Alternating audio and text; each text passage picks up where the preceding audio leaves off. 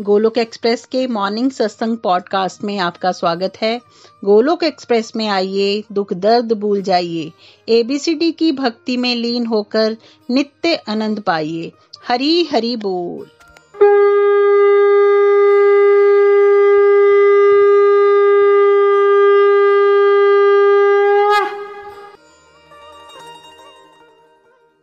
जय श्री कृष्ण चैतन्य प्रभु नित्यानंदा, श्री अद्वैत गदाधार, श्रीवासदि गौर भक्त वृंदा हरे कृष्णा हरे कृष्णा, कृष्ण कृष्ण, हरे हरे हरे राम हरे राम राम राम, हरे हरे।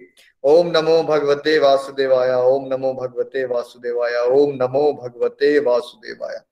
श्रीमद भागवत गीता की जय गौर निताय की जय श्री श्री राधा श्याम सुंदर की।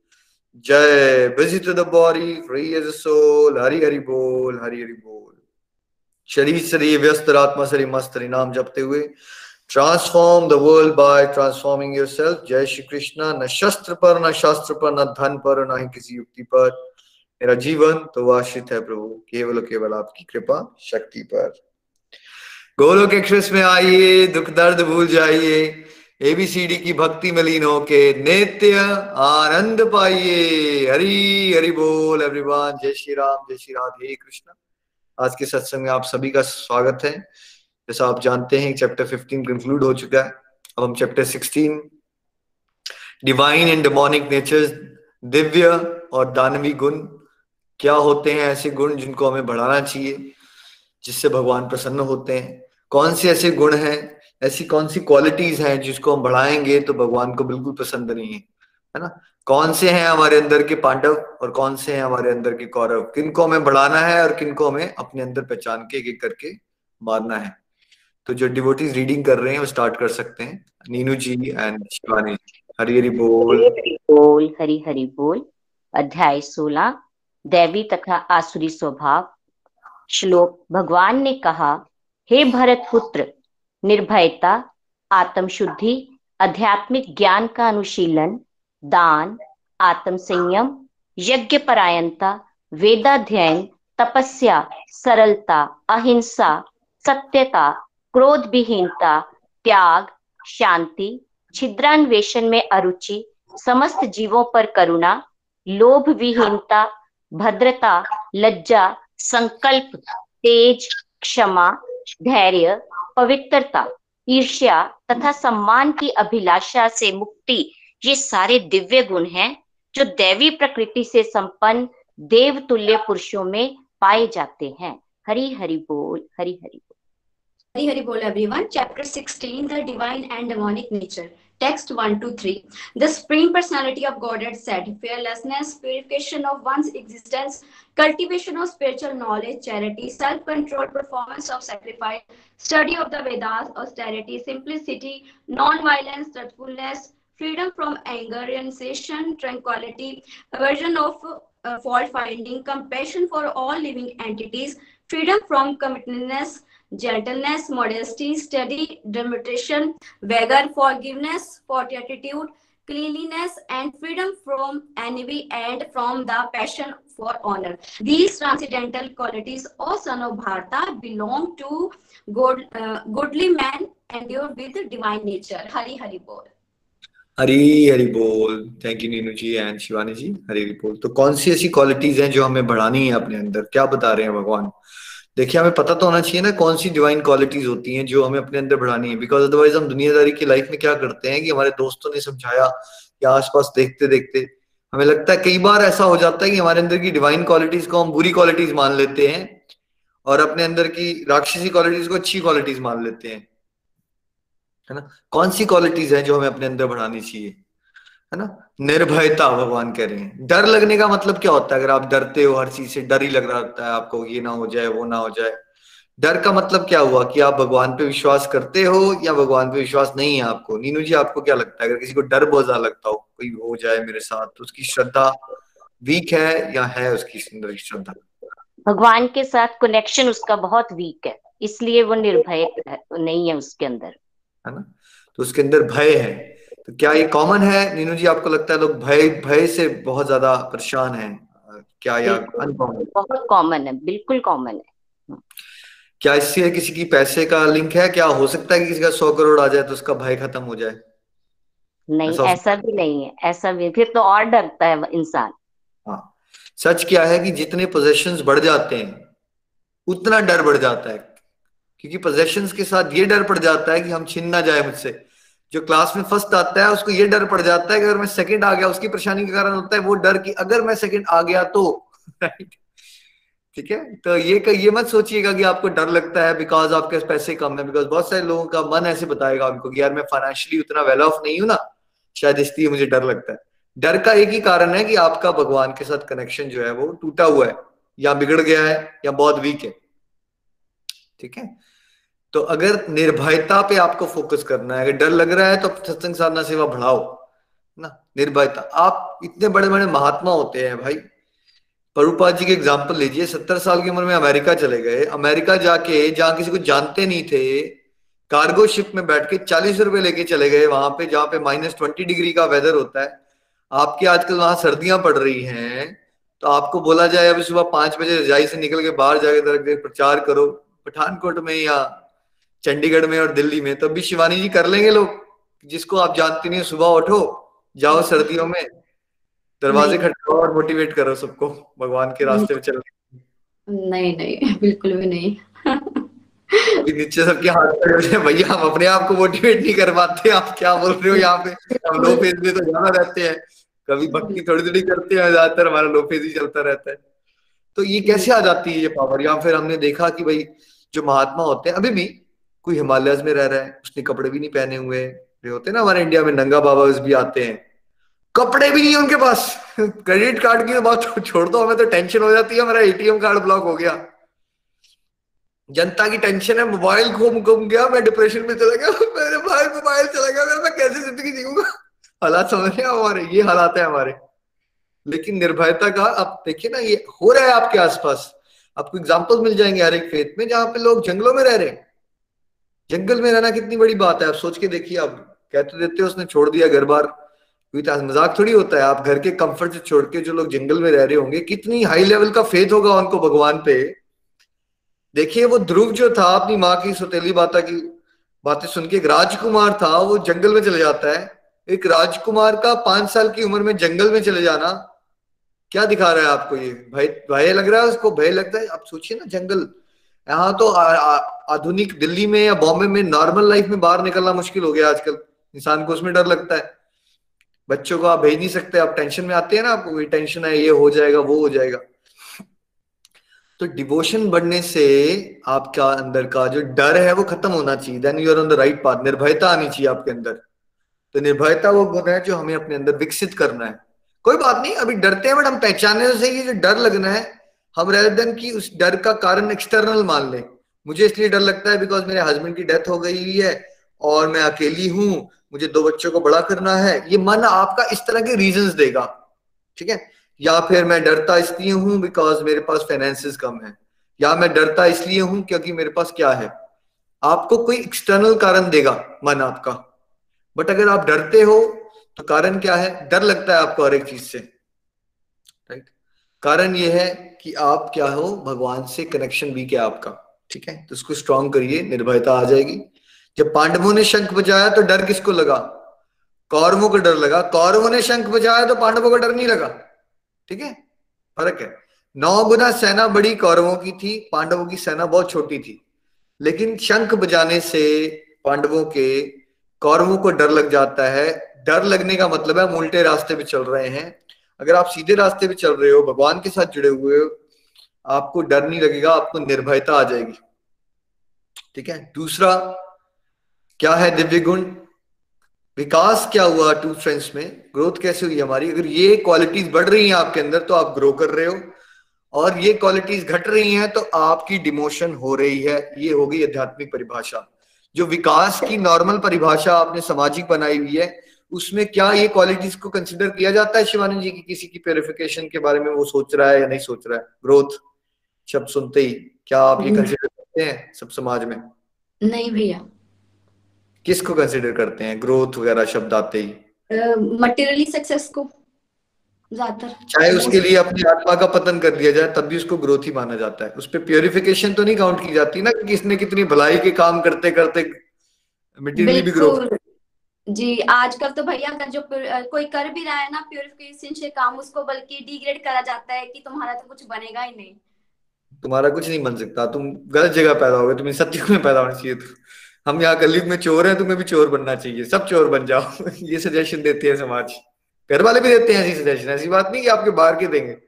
घर वाले भी समझाना शुरू कर, बड़े धर्मात्मा बन रहे हो, बड़े अच्छे बन रहे हो और पूरे के पूरे जो समाज में अवार्ड देने के भी तरीके हैं ना, जैसे कि स्कूल में या कॉलेज में या कॉर्पोरेट्स में, कभी भी ये ऐसे अवार्ड नहीं दिए जाते कि कोई एक गरीब बंदे ने मेहनत करके अपने बच्चे को पढ़ाया हो। उसको अवार्ड नहीं दिया जाएगा कि कितना मेहनत करके वो बच्चा पढ़ के आगे निकला है। उसके पेरेंट्स को इसलिए अवार्ड नहीं दिया जाएगा।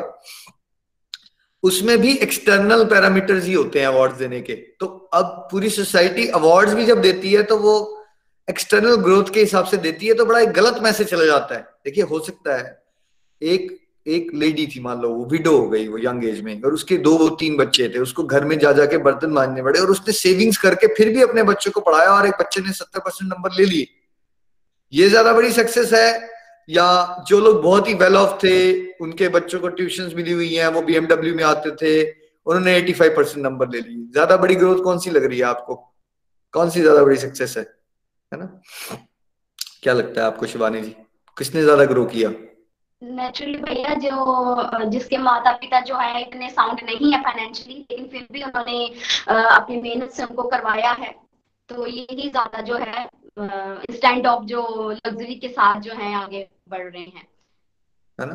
तो लेकिन हमारा दे, देखने का तरीका ऐसा नहीं होता बिकॉज़ हम लोग तमस और रजस में है ना क्योंकि हमारी क्राइटेरिया ही गलत हो चुकी हैं पूरी पूरी सोसाइटी इसीलिए सोसाइटी ग्रोथ के नाम पे डिग्रेड हो रही है। जो आपको लग रहा है ना ग्रोथ हो रही है सोसाइटी कोई ग्रोथ जस्ट बिकॉज़ आईफोन आ गया है या गैलेक्सी एस ट्वेंटी वन आ गया दैट डजेंट मीन ग्रोथ क्योंकि भगवान के हिसाब से अगर प्योरिफिकेशन नहीं हो रही है सोसाइटी की, अगर हम अंदर से शुद्ध नहीं हो रहे हैं, हमारे विचार प्योर नहीं हो रहे इसलिए तो ये देखा जाता है कि लोगों ने डिग्रियाँ ले ली हैं। लोग बड़ी बड़ी कार से उतर रहे हैं बट अंदर से काम, क्रोध, वासनाएँ भरी पड़ी बिकॉज़ ग्रोथ को देखा ही एक्सटर्नल सेंस से जा रहा है। लेकिन हमें ग्रोथ को कैसे देखना चाहिए? क्या हमारी प्योरिफिकेशन हो रही है? एटलीस्ट गोलोकियंस को कैसे देखना चाहिए, जो सच में भगवान के रास्ते में आ गए? मेरी ग्रोथ तब है कि अगर मेरे अंदर का छल कपट कम हो रहा है, मेरी ग्रोथ तब है कि अंदर से मेरी वासना कम हो रही है, मेरी ग्रोथ तब है अगर मेरी ईर्ष्या का ग्राफ कम हो रहा है। कोई स्कूल कॉलेज नहीं बताएगा आपको, ना आपके रिश्तेदार बोलेंगे, ये चीज़ें चेक करो। ये आपका ही रोल है कि आप अपने अंदर झांको और चेक करो बिकॉज़ भगवान ये नहीं देखेंगे कि मेरे बैंक में पैसे कितने हैं मेरी जॉब में पोजीशन क्या है? भगवान हमारे अंदर की गेम देखते हैं सारी। भगवान के लिए अंदर है, बाहर दुनिया देखती है जो भी देखती है, ठीक है? अब हमारा, अगर हम भगवत गीता के स्टूडेंट है तो हमारा दायित्व क्या बनता है? भगवान को की प्रसन्नता या समाज की प्रसन्नता? क्या लगता है शिवानी जी आपको? किसको प्रसन्न करना है? निश्चित तौर पर भगवान की ही प्रसन्नता है, जो भैया हमारा लक्ष्य है जीवन का। तो समाज तो है वो सिर्फ़ और सिर्फ़ हमारा एक्सटर्नली देखता है, लेकिन हमने जो है इंटरनली अपने आप को ग्रो अप करना है प्योर करना है। जो कल तक हम जब डिवोशन के साथ नहीं जुड़े हुए थे, हमें कुछ भी नहीं पता था, हम भी दुनियादारी जी रहे थे। लेकिन जब से हम अपने परिवार के साथ जुड़े हैं, आपसे ज्ञान ले रहे हैं तो इतनी तो प्रभु की कृपा से इतना जीवन का अंधकार कम हो गया है कि हमने जो है अपने अंदर से जो अपने आप को प्योर करना है। है ना? तो हमारा फोकस प्योरिफिकेशन होना चाहिए कि हम शुद्ध हो रहे हैं या नहीं हो रहे वही ग्रोथ है हमारी। और अगर उसके लिए आपको लाइफ में ऐसी चॉइसेस लेनी पड़ती हैं कि जहाँ आपका समय बने प्योरिफिकेशन के लिए अपने किसी भी चीज़ के लिए समय बनाना पड़ता है तो चॉइसेस लीजिए, क्योंकि आप में से कोई भी ना, देखिए, जो लोग तो बहुत गरीब लोग होते हैं ना, उनके पास उतनी चॉइसेस नहीं होती। आप जितने भी लोग यहाँ बैठे हो मैक्सिमम लोग कौन है? Middle class higher middle class या रिच क्लास आप में से मैक्सिमम लोगों कोई आईफोन्स हैं लैपटॉप्स पड़े हैं घर में। तो आप, हो सकता है अपने पड़ोसी को देख के आप यही सोचो, यार, मैं तो बड़ा गरीब हूँ और आपने अपने हस्बैंड को कमेंट भी मारा हो इस बात पे, यार, हम तो बड़े गरीब हैं क्योंकि हमारे पास तो बस दस लाख वाली गाड़ी है बट वो गरीबी नहीं होती है भाई। वो आपकी मानसिक गरीबी है गरीबी का मतलब होता है आपको कूड़ेदान में से खाना खाना पड़ता है। ये होती है गरीबी। कपड़े नहीं है आपके पास पहनने के लिए। तो हम यहाँ जितने भी लोग हैं मिडिल क्लास या higher middle class richer class में है हम रिलेटिवली रिचर क्लास में बिलोंग करते हो आप। तो आपके पास चॉइसेस होती हैं, जहाँ आप फॉर एग्ज़ाम्पल अगर हस्बैंड आपकी अच्छी इनकम रखते हैं तो आप पहले सोसाइटी की कंपटीशन में लगता है, यार मॉडर्न फीमेल्स को जॉब में ज़बरदस्ती नौकरी करनी ही चाहिए. बट अगर आपकी गृहस्थी चल रही है, और हस्बैंड इज़ हैप्पी कि आप घर पे घर संभालो तो you can take the choice कि आप घर संभालो अच्छे से, और बच्चों को अपने परवरिश दो, आध्यात्मिक परवरिश दो, और आपके पास ज़्यादा समय बन जाएगा प्योरिफिकेशन का अपनी। ऑन द अदर हैंड आप ये भी चॉइस ले सकते हो कि आपके हस्बैंड भी पैसे कमा रहे हैं, आप भी और पैसे कमाने के चक्कर में बाहर निकलो, बाहर जाओगे और नेगेटिविटी लोगे, जबकि आपकी, आपके पास चॉइस थी। देखो, एक को तो घर चलाना ही है। जिसके पास चॉइस ना हो, उसकी ऑप्शन लगे बट आप चॉइसेस भी ले सकते हो कि आपके पास प्योरिफिकेशन का समय बढ़े, घटने की जगह, है ना? फॉर एग्ज़ाम्पल अगर कोई वेल्दी है, उसको इनहेरिटेंस में बहुत पैसे मिल रहे हैं, उसको पता है कि उसके पास करोड़ों रुपया आने वाला है तो क्या उसको भी उतना ही स्लॉग करना चाहिए जो एक गरीब आदमी को रिक्शा चलाने के करना पड़ता है, गृहस्थी चलाने के लिए मटेरियल लाइफ को प्रोवाइड करने के लिए? यू डोंट नीड टू आपको पिछले जन्मों से वो मिला हुआ है, क्यों दिया था भगवान ने आपको उतना बैकअप इसलिए नहीं दिया था कि आप वहाँ पे वैश्य घर चले जाओ और जुआ खेलना शुरू कर दो, जो कि मैक्सिमम लोग करते हैं। जब पैसा ज़्यादा आ जाता है तो होता क्या है मैक्सिमम लोग अपना पिछले जन्मों का पुण्य क्षीण कर लेते हैं। देन जो पुण्य से उनको वेल्थ मिली थी, उसको आप जगत कल्याण में और ईश्वर की सेवा में लगाने की जगह मैक्सिमम लोग तमस में चले जाते हैं। बट अब आप भगवत गीता के स्टूडेंट आप समझते हो बात। अगर आपके वेल्थ है तो आपको क्या करना चाहिए? आपको अपनी मटेरियल लाइफ को सिंपल कर लेना चाहिए ताकि आपके number of hours financial growth के लिए घटते जाएँ विद एज और आपकी प्यूरिफिकेशन के लिए बढ़ते जाएँ विद एज अभी दो चार साल पहले की बात है, आपने फोर्टिस का तो नाम सुना ही होगा मल्टी स्पेशलिटी हॉस्पिटल उसके जो सीईओ थे वेट वेरी यंग एज मुझे नाम नहीं याद आ रहा। नितिन जी, अगर आपको नाम याद आए, या किसी को तो नीचे टाइप करके बताइएगा। ट्रिब्यून में उनका आर्टिकल आया था कि कैसे उन्होंने फोर्टी प्लस पे ही रिटायरमेंट ले ली and he joined spiritual organisation to dedicate his whole time in seva देखिए बट उन इंडिविजुअल्स के लिए क्या वो एक अच्छा डिसीज़न था। संसारिक दृष्टि से देखा जाए तो फोर्टी प्लस पे यार रिटायरमेंट लेके पूरी समय सेवा कर रहे हो, क्या मतलब है बट भाई वो कंपनी के सीईओ बन चुके हैं दस बारह साल से वो इतनी वेल्थ एक्यूमुलेट कर चुके होंगे जो एक एवरेज बंदा जो है, वो पचास साल काम करने के बाद नहीं करता। तो ये एक बड़ा समझदारी का डिसीज़न है। अगर आपके पास वेल्थ हो गई है दस साल में तो you don't have to prove it to the world कि आपके दस करोड़ की जगह आप पचास करोड़ बनाओगे या पचास की जगह सौ करोड़ बनाओगे। उसका उसका कोई अंत नहीं है। तो कई बार लोगों को ये भी लगना शुरू हो जाता है कि हमारी लाइफ का पर्पज ही है ड्यूटी ये है कि हम टिपिकल लाइफ जीते रहे। जैसे रोटी कमड़ा मकान चल रहा है, उसको चलने दो बस, वैसे का वैसा। नहीं, ऐसा नहीं है आपका। लक्ष्य हमारा भगवत प्रेम, धाम की प्राप्ति है। भगवत प्रेम की प्राप्ति है और शुद्धिकरण है। और अगर आपके पास वो फैसिलिटीज़ आ गई हैं भगवान की कृपा से, पिछले जन्मों से आपको तो यू शुड मेक श्योर कि आप धीरे धीरे आपकी वर्ल्डली लाइफ के जो टाइम और आवर्स है ना, वो क्या हो रहे हैं? हमारा वाला मॉडल घर बार छोड़ने वाला मॉडल नहीं, वो भी होते हैं मॉडल वर्ल्ड में, ठीक है, प्रचार के।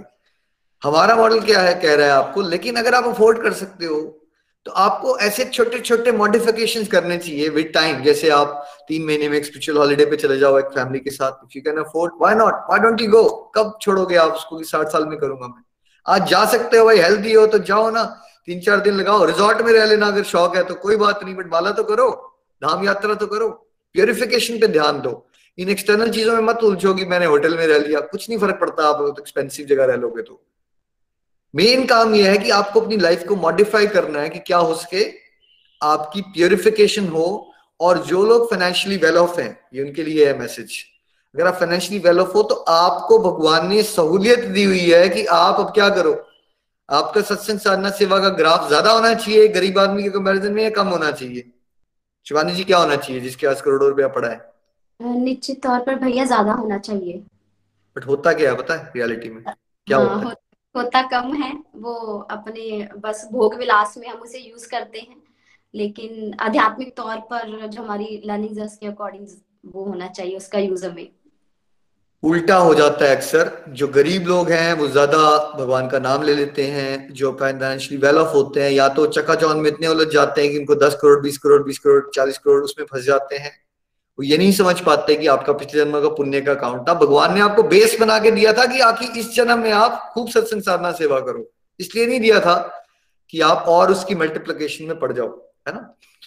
तो इस तरह से प्योरिफिकेशन पे ध्यान दे सब लोग। फिर क्या कह रहे हैं भगवान?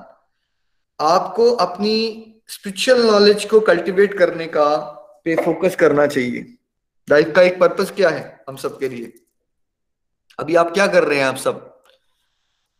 नीनू जी आप क्या कर रहे हो अभी? क्या आप कल्टीवेट कर रहे हो सुबह सत्संग लगा रहे हो? तो क्या आपकी आध्यात्मिक ज्ञान बढ़ेगा या नहीं बढ़ेगा? बिल्कुल बढ़ेगा बढ़ेगा। एक क्वेश्चन पूछता हूँ मैं आपसे। मान लीजिए दो लोग हैं। पर्सन ए और पर्सन बी एक पर्सन ए ने दस घंटे सोया या आठ नौ घंटे सोया फिर लेटा रहता था फेसबुक देता रहता था ठीक है? दस घंटे उसके बेड पे निकल गए। दूसरा पर्सन सिक्स आवर्स सोया सिक्स सेवन आवर्स और फिर वो उठा, उसने नितिन जी के साथ माला भी की, उसने एक दो घंटे का सत्संग भी लगाया, बीच में मॉर्निंग वॉक भी कर ली, घर के काम भी कर लिए। अब उसने, एक ने दस घंटे सोने में और सुस्ताने में लगाया दूसरे ने छह घंटे सोया, लेकिन चार घंटे उसने सत्संग साधना सेवा को डेडिकेट कर दिया तो पाँच साल के बाद किसका आध्यात्मिक ज्ञान बढ़ जाएगा और किसको आध्यात्मिक ज्ञान का और भी नहीं पता होगा? जिसने माला की और सत्संग सुना सत्संग का अनुशीलन किया, ज्ञान का अनुशीलन किया, उसकी आध्यात्मिक प्रगति होगी ही होगी ऑटोमेटिकली होगी। दोनों ही रोटी खा रहे होंगे, दोनों ही नौकरी पे जा रहे होंगे, बाकी सब देखते हैं, उसको दस घंटे को छोड़ दो, बाकी जो फोर्टीन आवर्स है, मान लो वो सिमिलर ही है सबके। वो भी नौकरी पे जा रहा है, वो बिज़नेस में बैठा हुआ है टॉयलेट तो सभी को जाना पड़ता है, रोटी तो सभी को खानी पड़ती है। बट ये जो चार घंटे का गैप पड़ गया ना, एक ही चेंज ये एक ही चेंज किसी के आध्यात्मिक ज्ञान को किस तरह पे लेके जा सकता है पाँच साल में? जो हमारे गोलोकिन्स फील भी कर रहे हैं। आज जब गोलोकिन्स बात करते हैं है ना? तो सुनते हैं लोग क्योंकि उनका बात करने का तरीका इतना ज़्यादा बल गया है कि डिवोटीज कितनी बार ये फील करते हैं कि लोग उनको आसपास बोल रहे हैं कि तुम ऐसे बात कहाँ से कर सकते हो? कभी आपके साथ हुआ नहीं जी कि आपने कहीं पे बात समझाई और लोग कहना शुरू हो जाए आपको? तुम्हें इतना ज्ञान कैसे हो गया? कैसे कर रहे हो तुम ये बात? बिल्कुल निखिल जी मैं एक एग्ज़ाम्पल देना चाहती हूँ जो कल ही मेरे साथ हुई है। मैं होशियारपुर में आई हुई हूँ। होशियारपुर में हूँ तीन चार दिन से। तो शालू सेठी जी हमारे साथ ग्लोकियन है जो डेढ़ दो साल से सत्संग लगा रहे हैं। मॉर्निंग सत्संग भी लगा रहे हैं। कल उन्होंने मुझे बताया मिले मुझे। कहते दीदी मैं आपको एक बात बताना चाहती हूँ। कहा बोलिए। कहते मैं एक हमारे घर में कोई बुज़ुर्ग लेडी आते हैं। ज़्यादा मेरे साथ बात नहीं करते एज गैप है। तो मैंने कहा हाँ। तो कहते इस बार पांच छह महीने पहले मेरे पास आए बातचीत की उन्होंने और करने के बाद मुझे कहते हैं ਤੁਸੀਂ ਕੁਝ ਗਰੁੱਪ ਜੁਆਇਨ ਕੀਤਾ ਹੋਇਆ तो मैं उस वो बोली कहती क्यों आपको कैसे लगा कहते नहीं पहले तो ऐसे बात नहीं करती थी आज तेरे बात करने का तरीका बदल गया हुआ है मुझे इतनी खुशी हुई जब उन्होंने ये बात मुझे बताई और ये सब हम सब फील करते हैं तो मैंने मैंने कहा, शालू, अब आपको लग रहा है कि सत्संग का क्या फ़ायदा होता है? कहती, दीदी, मुझे तो ये भी याद नहीं कि मैंने उनके साथ बातें क्या की थी, लेकिन उनको कैसे वो पॉजिटिव मेरे में अंदर लगा? ये मैं एग्ज़ाम्पल आपको देना चाहती थी। लाइव चल रहा है ना इस समय, मैं कुछ बात बता रहा हूँ नीनू जी के साथ कल ही वो एक्सपीरियंस हो गया, उनकी फ्रेंड के साथ। ये होगा ही होगा सबके साथ, क्योंकि आप क्या कर रहे हो, आप सब अभी आप आध्यात्मिक ज्ञान का अनुशीलन कर रहे हो। कोई सत्संग लगाएगा तो आध्यात्मिक ज्ञान ही मिलना है उसको। उसको गप्पे तो मिलने नहीं है कि किसका डिवोर्स हुआ, किसकी मूवी हिट हुई, नहीं हुई, किसकी पॉलिटिक्स में क्या चल रहा है, कोई लेना देना नहीं होता। जब सत्संग चल रहा है, आप लोगों को लेना देना है इस समय मटेरियल वर्ल्ड में क्या हो रहा है, कहाँ पे, किसके साथ क्या हुआ, कोई नहीं आ रहा दिमाग में। ना, ये आप क्या कर रहे हो इस समय पे सब लोग? भगवत कृपा से हम सब क्या कर पा रहे हैं? ये आध्यात्मिक ज्ञान है, इसको कल्टीवेशन हो रही है इसकी। जैसे खेती करते हो ना अब तो भाई मेहनत लगती है ना उसमें। बीज लगाओगे, पहले हल चलाओगे, फिर उसमें नो खाद पड़ेगी। कितने स्टेप्स होते हैं किसी चीज़ के। तो वैसे ही आध्यात्मिक ज्ञान है, इसको विकसित किया जाता है over a period of time आप सत्संग में रहोगे स्पिरिचुअल गाइड के जुड़े रहोगे जुड़े रहोगे जुड़े रहोगे।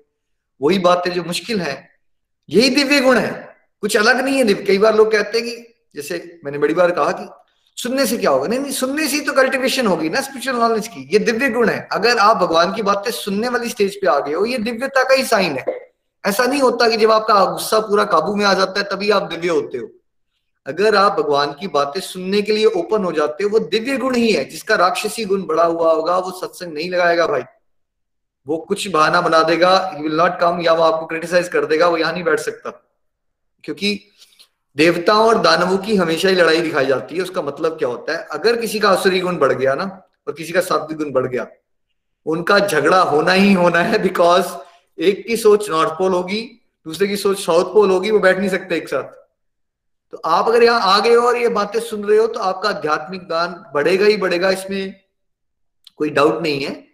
लेकिन वो हम अलग बात कहते हैं कि मेरा और आपका फोकस ये नहीं होना चाहिए कि मेरे को ज्ञान मिल जाए, वो उस तरह से कहते हैं हम, क्योंकि अक्सर लोगों का फिर ज्ञान का भी अभिमान शुरू करना शुरू कर देते हैं लोग, और फिर फंस जाते हैं।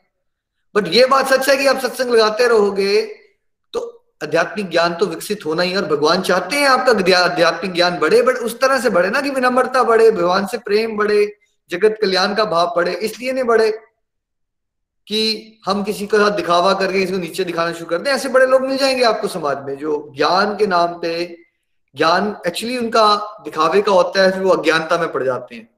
तो ज्ञान से भी अज्ञान आ सकता है अगर कोई अहंकार वश करेगा तो, तो इस तरह से सूक्ष्म रूप से समझ के चलना है। फिर क्या करना है हमें? दिव्य गुण क्या है? दान देना। क्या ये भगवत गीता ही बताती है कि हमें दान देना चाहिए?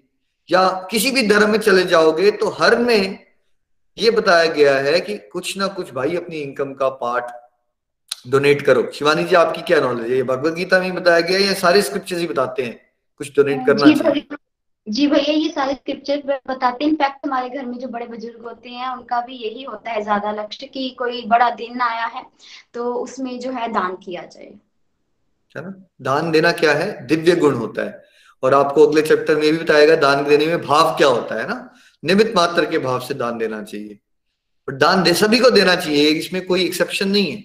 अगर आप दस हज़ार रुपए कमाते हो महीने का तो चलो आप दस हज़ार रुपए मत खर्चो ना सेवा में बट आप कोई पाँच पाँच हज़ार नहीं कर सकते तो पाँच सौ रुपए खर्चो, कोई बात नहीं।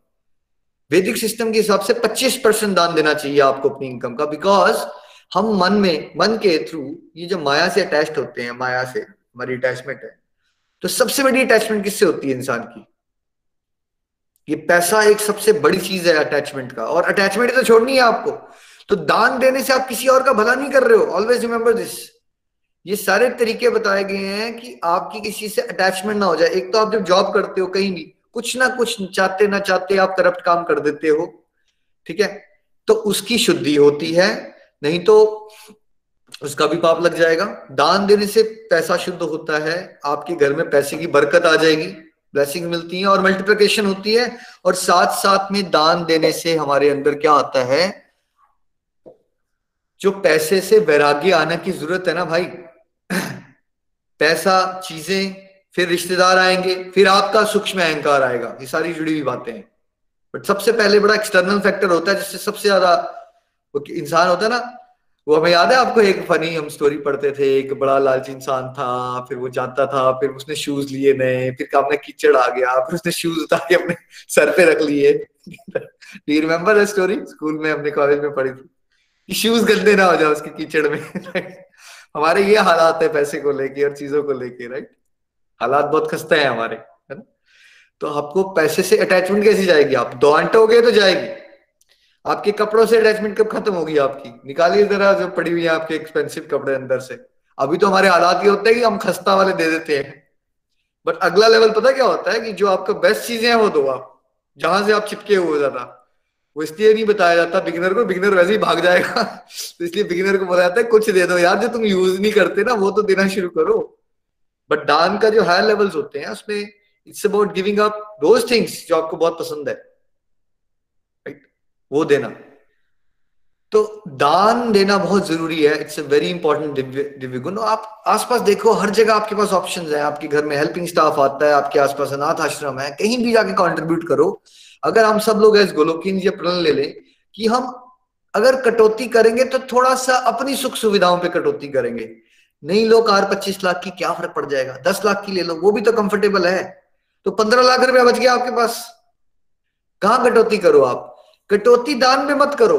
कटौती अपने सेंशुअल लेवल के जो अपने लग्जरीज होती हैं, आपको शौक है कि मैं हर शादी के फ़ंक्शन में नई साड़ी लूँगी या नया सूट पहनूँगा मैं। आप वहाँ कटौती कर लो ना। क्या फ़र्क पड़ता है भाई? अगर आपने एक सूट पहन लिया, अब अब देख, शिवानी जी, मैंने सेम कुर्ता पहन लिया है। आप जो मैंने पाँच सात दिन पहले सत्संग में पहना था, या सेम मोदी जैकेट पहन ली। तो क्या आप मुझे ना पसंद करते हो आज कि मैं सेम कपड़े पहन के आ गया है? डू यू केयर मैंने कौन से कपड़े पहने नहीं नहीं, बिल्कुल भी नहीं भैया। इनफैक्ट मैं आपको एक बात बताऊँ, अभी जो जिस टॉपिक वाली बात हो रही है ना, एक मैम आया हुआ था व्हाट्सएप पे, उसमें एक हस्बैंड ना यही कहते हैं कि आज का जो दौर चल रहा है, कहते हैं कि औरत को जो है कंधे से कंधा मिलाकर चलना चाहिए मर्द के। तो कह रहे मैं एक चैलेंज देता हूँ लेडी को ना अपनी एक ड्रेस जो है, वो पंद्रह बार जो है एटलीस्ट पंद्रह नहीं तो सात बार ही जो है फ़ंक्शन में रिपीट करे तो हम माने की वो हमारी बराबरी करते हैं। हम तो अपने एक कोट एक ब्लेजर्स को ही पंद्रह बार डाल लेते हैं। तो इसी प्रकार से वाकई में ये सच है, बात हँसी आ रही है अभी। देखिए तो महात्मा लोगों ने देखा होता है, वो कपड़े पहनते हैं ना एक ही। भगवा कपड़ा होगा, वही होगा उनका कपड़ा। धोती होगी एंड दैट्स इट देखो, हम गृहस्थी में हैं मॉडर्न लाइफस्टाइल जी रहे हैं। हम अगर उस एक्सट्रीम पे नहीं जाने की बात कर रहा हूँ मैं आप सबसे। But you don't need to get through attached वहाँ से कटौती करो आप। आप अलग अलग जगह पे कटिंग कर सकते हो, आपके घर में फ़ंक्शंस आते हैं, वहाँ पे आप थोड़ा सा उसका तरीका बदल सकते हो, कैसे करना है, घर में मैरिजेस हैं फ़ंक्शंस हैं, उसमें कटिंग कर सकते हो अपनी कॉस्ट कटिंग करो वहाँ पे। और दान में कटिंग मत करो बिकॉज़ दान ही तो है जो आपको दिव्य बनाएगा। आपके मैन फ़ंक्शन फैमिली का कितना बड़ा हो गया है, उसमें कितने लोग खा के चले गए हैं, और कितने लोगों को आपने कितना लविश करवा दिया है, वो फिर संसार के सुख के लिए और फिर आप अपने मान सम्मान के लिए कर रहे हो। ठीक है? दान के लिए नहीं कर रहे हो आप, भगवान के लिए नहीं कर रहे हो। तो वहाँ पे कटिंग करो, लेकिन लोग करते हैं उल्टा। हम अपना फ़ोन हमने लेना है अपग्रेड करना है, उसके चक्कर में पड़े हुए हैं तो सत्तर हज़ार रुपए का फ़ोन लेके बैठ जाएँगे। दान देने की बात आएँगी तो यार मेरे पास अभी ना पैसे नहीं है। जब मैं टेन फिफ्टीन ईयर्स के बाद बड़ा वेल ऑफ़ हो जाऊँगा तो मैं दान दूँगा। ऐसा करते हैं हम सब लोग। कोई ये नहीं कहता दान देना बुरी बात है। मैंने, मैं तो अभी तक नहीं मिला किसी से कोई ये कहेगा कि जो दान नहीं देना चाहिए। भगवान को नहीं भी मानते ना लोग, वो भी मान लेते हैं कि यार हेल्प करनी चाहिए। लेकिन बिकॉज़ हमारी प्रायोरिटीज इतनी ज़्यादा भोगी है ना हम लोग तो हम अपने भोग में इतना ज़्यादा खो जाते हैं। अगर रेस्टोरेंट में जाके खाना खाना और मूवी देखनी और पॉपकॉर्न खाने हो तो पाँच हज़ार रुपए खर्चना बुरा नहीं लगता हमें।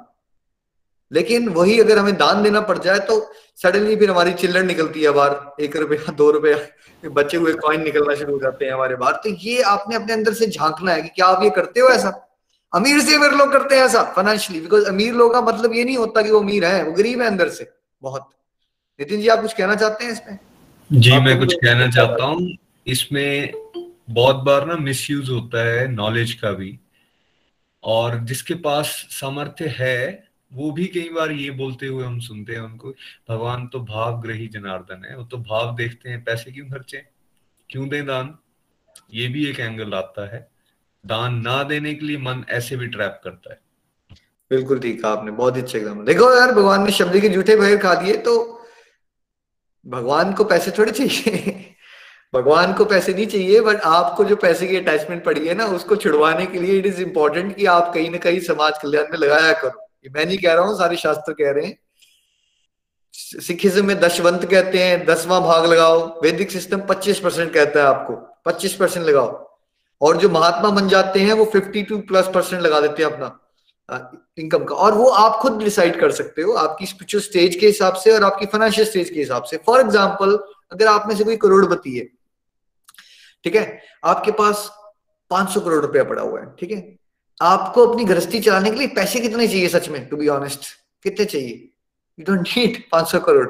तो आपका दान, आपको ज़्यादा बढ़ाना चाहिए अपना दान, जगत कल्याण में लगाना चाहिए। तो you should not be thinking कि मैं पॉइंट फाइव परसेंट ही दूँगा। जस्ट बिकॉज़ मेरा दान तो ज़्यादा है कि मैं पॉइंट फाइव भी दूँगा तो इतने लाख हो जाएगा।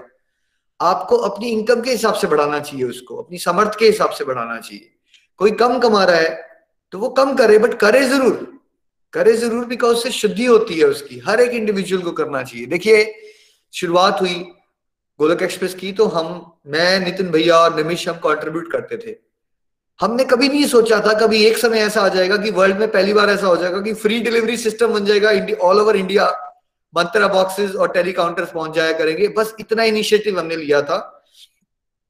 आई थिंक uh, हम तीनों की एक किट्टी बन गई थी जिसमें हम fifteen to twenty thousand rupees deposit करते थे पर मंथ वहाँ से शुरू हुए थे हम। बट अगर आपके भाव सही है ना तो फिर ऑटोमेटिकली भगवान उसको बड़ा भी कर देते हैं अपने हिसाब से कि कैसे आपका दान का लेवल बड़ा हो जाएगा over a period of time अगर आप करना चाहते हो तो। तो कभी ये नहीं सोचना है, क्या हम ये सोच सकते थे कि मेरी और नितिन भैया और निमिश की let's say twenty thousand rupees per month की कॉन्ट्रीब्यूशन कभी हमें स्टेज पे लेके आ सकती है? कि इतना ज़बरदस्त दान होना शुरू हो जाएगा वर्ल्ड वाइड हमारे माध्यम से। नहीं पता चलता। बट अगर आप करते रहो, ये मैंने सोचो कि ये छोटा है या बड़ा है, कुछ मत सोचो। प्योरिटी से करो, जितना कर सकते हो उतना करो बट करो ज़रूर। उससे कब भगवान आपको अगले लेवल पे ले जाएँगे सेवा करने के लिए, आपको पता भी नहीं चलेगा। शुद्धि होती है आपकी। सेल्फ कंट्रोल है ना? ये भी एक दिव्य गुण है। हमें संसारिक जीवन सिखाता है कि रेस्टलेस में में चलो और जो मन में आता है वो जीना जीना शुरू कर दो। जो मन में आता है वो करते रहो। आध्यात्मिक जीवन ऑन द अदर हैंड आपको क्या कहता है? सेल्फ डिसिप्लिन सेल्फ कंट्रोल मन में जो आ रहा है, मन को मारो। मन की तरंगों को पहचानो। कौन सा मन में विचार आ रहा है? अगर मन में विचार आ रहा है कि भगवान का श्रृंगार करती हूँ, भगवान के लिए नई ड्रेस ले आती हूँ तो पूरा कर लो।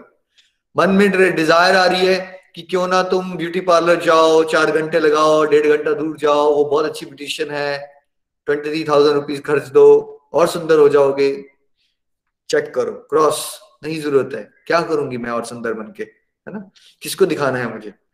तो सेल्फ कंट्रोल का मतलब है कि आप चेक करो कि कौन सी डिज़ायर जो ईश्वर की तरफ़ लेके जाने वाली डिज़ायर है। टिक मार्क तो आता आजकल हम फॉर्म्स वगैरह में भी होता है। टिक, क्रॉस, स्कूल में भी दिखाते हैं चेकलिस्ट होती है। तो ये सेल्फ कंट्रोल का पार्ट है कि आप चेक करो ना कि कौन सी चीज़ आपको आज का सुख नहीं, जो आपको परमानंद की तरफ़ लेके जाएगी, उसको एग्जीक्यूट करना है। जो आपको भटकाएगी, उसको आपने डिलीट करना है अपने जीवन से या इग्नोर करना है अपने जीवन से, है ना? परफॉर्मेंस ऑफ़ सेक्रीफाइस ये जीवन ही हमारा त्याग बन जाना चाहिए। हमारा जीवन ही ते, एक त्याग होना चाहिए। जितने भी महापुरुष हैं उनको क्यों सम्मान मिलता है समाज से? वो अपने पर्सनल कंफर्ट के लिए जीते हैं या उनका जीवन त्याग होता है? क्या लगता है आप सबको? जितने भी लोगों को आज तक हिस्ट्री ने याद किया या पुष्प चढ़ाए गए, कौन होते हैं वो लोग? है ना? चाहे आप महात्मा गांधी की तारीफ़ करते हो या आपकी स्वामी विवेकानंद की बात कर लेते हो या नारायणानंद सरस्वती की बात करते हो या मदर टेरेसा की बात करते हो, त्याग से भरा होता है उनका जीवन। आप स्वतंत्रता संग्रामियों की भी बात करते हो, जो क्रांतिकारी भी थे, भगत सिंह आज़ाद वगैरह उन्होंने त्याग किया था ना अपने पर्सनल कंफर्ट का? तो दिव्य गुण होता है कि पर्सनल कंफर्ट का त्याग करो, तभी तो आप बॉडली कंसेप्शन से ऊपर जाओगे। अगर आप कंफर्ट से ही चिपके रहोगे तो कंफर्ट किस, कौन है जो कंफर्ट ढूंढ रहा है आपका? ये बॉडीली डिजायर्स है ना जो मन ढूंढ रहा है। कंफर्ट से बाहर निकल के चाहे कंफर्टेबल ना भी हो, लेकिन ईश्वर की प्रसन्नता के लिए हायर पर्पज के लिए अपने आप को अनकंफर्टेबल कर रहे ना दिस इज़ दिव्यता। दिव्यता डजेंट मीन कि आप हमेशा कंफर्ट कंफर्ट कंफर्ट के चक्कर में पड़े रहो। तो कंफर्ट को छोड़ के त्याग के जीवन की तरफ़ चलने की कोशिश कीजिए हायर पर्पज के लिए। स्टडी ऑफ़ वेदास है ना? देखिए वैदिक नॉलेज का निचोड़ हम आपको गोलक एक्सप्रेस में यहाँ दे रहे हैं। तो ये आप कर रहे हो already this is what is divine divine quality है ना? ऑस्टेरिटी तपस्या करना। क्या आपको तप के मॉडर्न लाइफ के तप बताए जाते हैं यहाँ पे? बिकॉज़ हम आपको ये वाले तप नहीं कहते। जो पहले किए जाते थे, हम ये नहीं कह रहे, आपको पत्ते खाओ और पत्तों पे जीवन जियो राइट बट आपको क्या अलग अलग समय पे तपस्याओं की ऑप्शन दी जाती है? क्या आप कार्तिक मास आया था तो आपको ऑप्शन दी गई? ऐसा कर लो, सुबह उठो, थोड़ा सा नहा लो, ठंडे पानी से ये भी कर सकते हो, है ना? क्या ये तपस्याएँ हैं? एकादशी का व्रत करो, थोड़ा खाना को रेगुलेट करो। चलो, मुश्किल नहीं लग रहा है तो फ्रूट्स ही खा लो दो तीन बार, उसमें कोई दिक्कत नहीं, निर्जल नहीं कर सकते। हम लोग आपको टेलर मेड करके बिकॉज़ आज के लोगों की जो कैपेसिटी है, उसके हिसाब से हम आपको तपस्याओं की अलग अलग ऑप्शन देते हैं यहाँ पे, हमेशा ऑप्शन आती है आपके पास। क्योंकि देखिए, आप बच्चे के हालात ही अगर बीस परसेंट वाले हैं, आप उसको नब्बे परसेंट की बातें बता सकते हो। क्या लगता है आपको? बीस परसेंट वाले को आप यही तरीके बताओगे ना उसके कम से कम तीस चालीस परसेंट या पचास परसेंट आए। तो वैसे ही हमारे कलयुगी लोग हैं ना हमें इतनी हाई लेवल की तपस्या बता देंगे फिर वो थ्योरी रह जाएगी हमारे लिए हम कुछ कर नहीं पाएँगे। इसलिए गोलक एक्सप्रेस में आपको तपस्या की ऑप्शन बताई जाती है। कई बार तो मैंने ये भी तपस्या बताई है कि आप कम से कम दो घंटे अपने फ़ोन से दूर रहो। क्या नितिन जी कह सकते हैं कि मॉडर्न वर्ल्ड की ये तपस्या हो गई अब? फ़ोन से दूर रहो चुपचाप माला करो बैठ के। फ़ोन नहीं टच करता। हो गई है जी। हालात बहुत खराब हो चुके हैं। कोई इतना भी कर ले, बहुत बड़ी बात है भाई। सुबह उठ जाए कोई टाइमली ये भी बहुत बड़ी बात, तपस्या है आज की डेट में। मॉडर्न हाँ। वर्ल्ड में आप सुबह उठ रहे हो, सर्दियाँ चल रही हैं इंडिया में, तपस्या कर रहे हो उस समय पे आप। आपके दिमाग में इमेजिन होगा ना, वो तपस्या है, कोई हिमालय की चोटी पे बैठा हुआ है, उसने कपड़े भी नहीं पहने हुए, ठंड में चिलटुर रहा है। भाई वो अलग लेवल होता है बिकॉज़ वो बहुत अलग लेवल के लोग होते हैं। जो मैक्सिमम लोग हैं, ये आप सबको यहाँ सजेशन दी जा रही हैं। सुबह टाइम पे उठ जाओ, सत्संग लगा लो, है ना? व्रत रख लो, ये तपस्या ही कर रहे हो आप, ये दिव्य गुण होता है। और क्या है? सिंप्लिसिटी है ना? छल कपट का त्याग कीजिए। छल कपट का।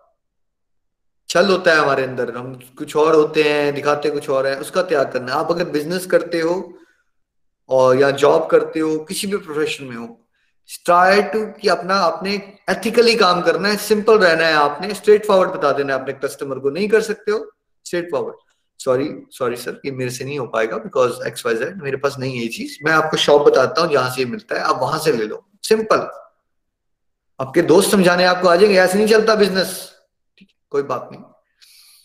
बिज़नेस आपका चलेगा, अच्छे से चलेगा और आपको अल्टीमेट फ़ायदा भी होगा जो भगवत प्रेम की प्राप्ति है। बाकी जो दोस्त आपको समझा रहे हैं, उनको कोई लेना देना नहीं है इन बातों से, ठीक है? सिंपल होके चलो लाइफ में, ज़्यादा सक्सेस मिलेगी आपको मटेरियली भी और स्पिरिचुअली भी। और मटेरियली अगर कम भी मिल जाएगी तो क्या फ़र्क पड़ता है आपको?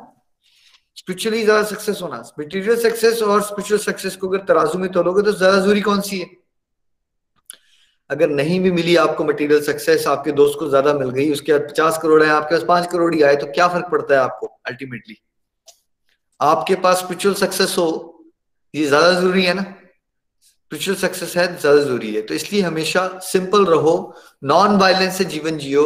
आपके एक्शंस से किसी को दुख नहीं पहुँचना चाहिए। हमें हमेशा ये प्रयास करना चाहिए अपनी प्रेयर्स में भी। देखो, धर्म की रक्षा के लिए हो सकता है आपको अग्रेसिव रोल लेना पड़ जाए सर्टिव रोल लेना पड़ जाए। जैसे हनुमान जी ने भी लंका जलाई। या अर्जुन ने भी बहुत सारे लोगों का यहाँ पे वध किया। वो अलग बात होती है। है ना? लेकिन आपका नॉर्मल कंडक्ट भक्त का क्या होना चाहिए? विनम्रता और अहिंसा। किसी और का नुकसान नहीं पहुँचाने की कोशिश नहीं करनी है है ना? और चाहे वो बातों से हो, चाहे उसके बारे में गॉसिप करके हो, चाहे किसी को फिजिकली हिट करके हो किसी प्रकार का। तो अगला लेवल तो है कि शब्द, मानसिक रूप में भी मत करो हिंसा। मानसिक क्या होता है कि हम मन से किसी के बारे में घृणा करते हैं, वो भी हिंसा ही है है ना? तो इस तरह से हमें अपने आप को अहिंसा के मार्ग पे आगे लेके जाना है। तो ये देखिए गांधी जी की पूरी लाइफ किस चीज़ पे डेडिकेटेड थी? क्या बोलते रहे वो क्या सिखाते रहे अहिंसा पे चलो, ठीक है?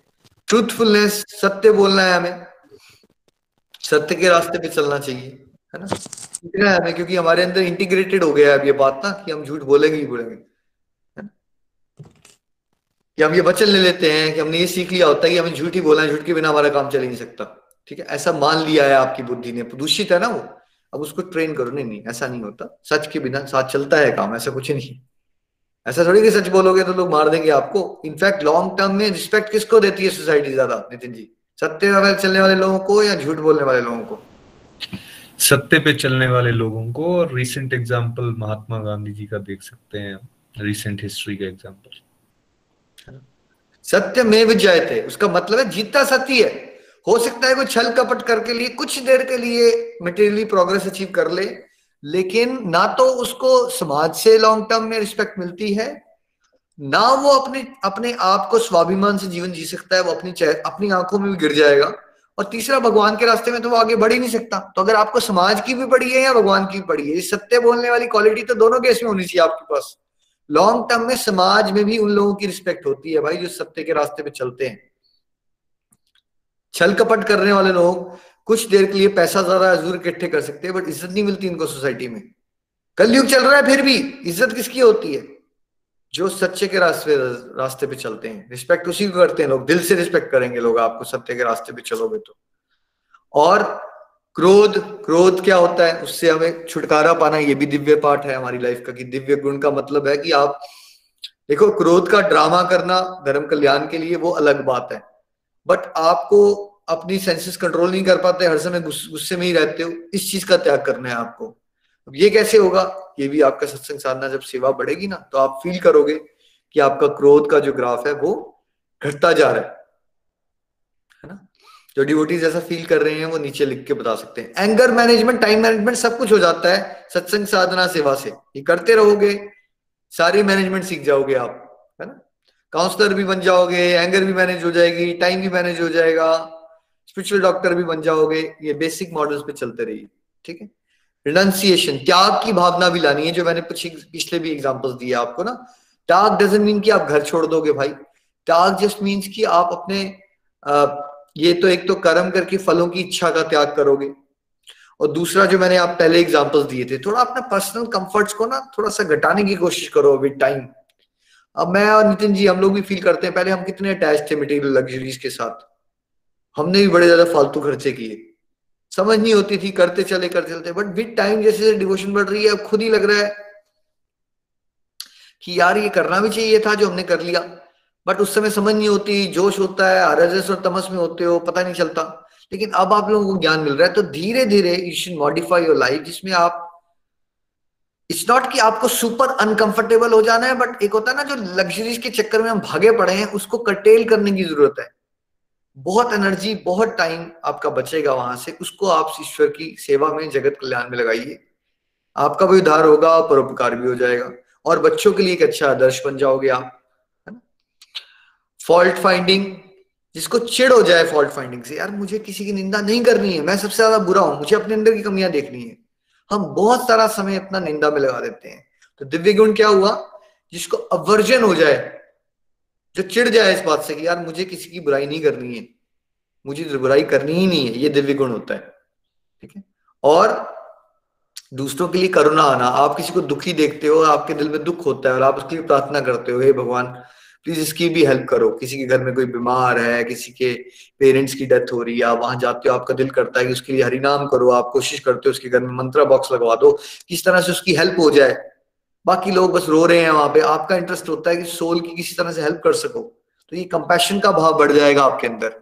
ये दिव्य गुण होता है और हमारे अंदर ना जोश और उत्साह होना चाहिए जीवन जीने के लिए ईश्वर की सेवा में। उदासीनता जो है, वो एक कौन सा गुण है? वो वो असुरी क्वालिटी में आता है, तमस में। रोए रहना, रोते रहना, परेशान रहना, जोश में चलना, और ये कौन सी क्वालिटी है? जोश में रहना, उत्साह से अपना सत्संग साधना, सेवा करना, घर की ड्यूटीज़ भी जॉब भी, हर एक चीज़ उत्साह से कि भगवान ने जीवन दिया है, भगवान ने असेस कर रहे हैं, मुझे खुश रह के करना है। ठीक है? ये दिव्य गुण होता है। क्षमा करने का भाव हमेशा रखना, समझना कि यार गलतियाँ सबसे होती हैं। उसने जो किया, क्या पता पिछले जन्म मैंने उसको दुख दिया था, इस बार उसने मुझे दे दिया, हिसाब किताब बराबर हो गया, माफ़ करो, अगर मैं अभी इसको माफ़ नहीं करूँगा, फिर एक नया चैप्टर शुरू हो जाएगा, कार्मिक अकाउंट बढ़ेगा मेरा। और हमें कार्मिक अकाउंट को बढ़ाना है या डिवाइन अकाउंट को बढ़ाना है हम सबने? हमने डिवाइन अकाउंट को बढ़ाना है तो इसलिए हमें क्षमा करना है और आगे बढ़ जाना है। जब कोई सच में हद बचा देता है तो वो जगत कल्याण के लिए आप स्टैंड लेते हो तो दैट इज़ डिफरेंट बट आपको इंटरनल लेवल पे किसी के साथ ग्रज नहीं बना लेना है। माफ़ कीजिए लोगों को, आपके मन में हर समय भगवान का चिंतन चलना चाहिए। जैसे ही आपने बदले भावना क्रिएट कर ली तो फिर क्या होगा? क्या चलेगा आपके अंदर? वो शत्रु चलना शुरू हो जाएगा आपके अंदर। ठीक है? तो आपका कल्याण नहीं हो पाएगा। आप अपना नुकसान करते हो जब आप बदले की भावना क्रिएट कर लेते हो। तो forgiveness is a divine quality ये बढ़ानी है हमने अपने अंदर। और क्या होना चाहिए हम सबके अंदर? है ना? स्वच्छ रहना, ये एक्सटर्नली भी है इंटरनली भी है।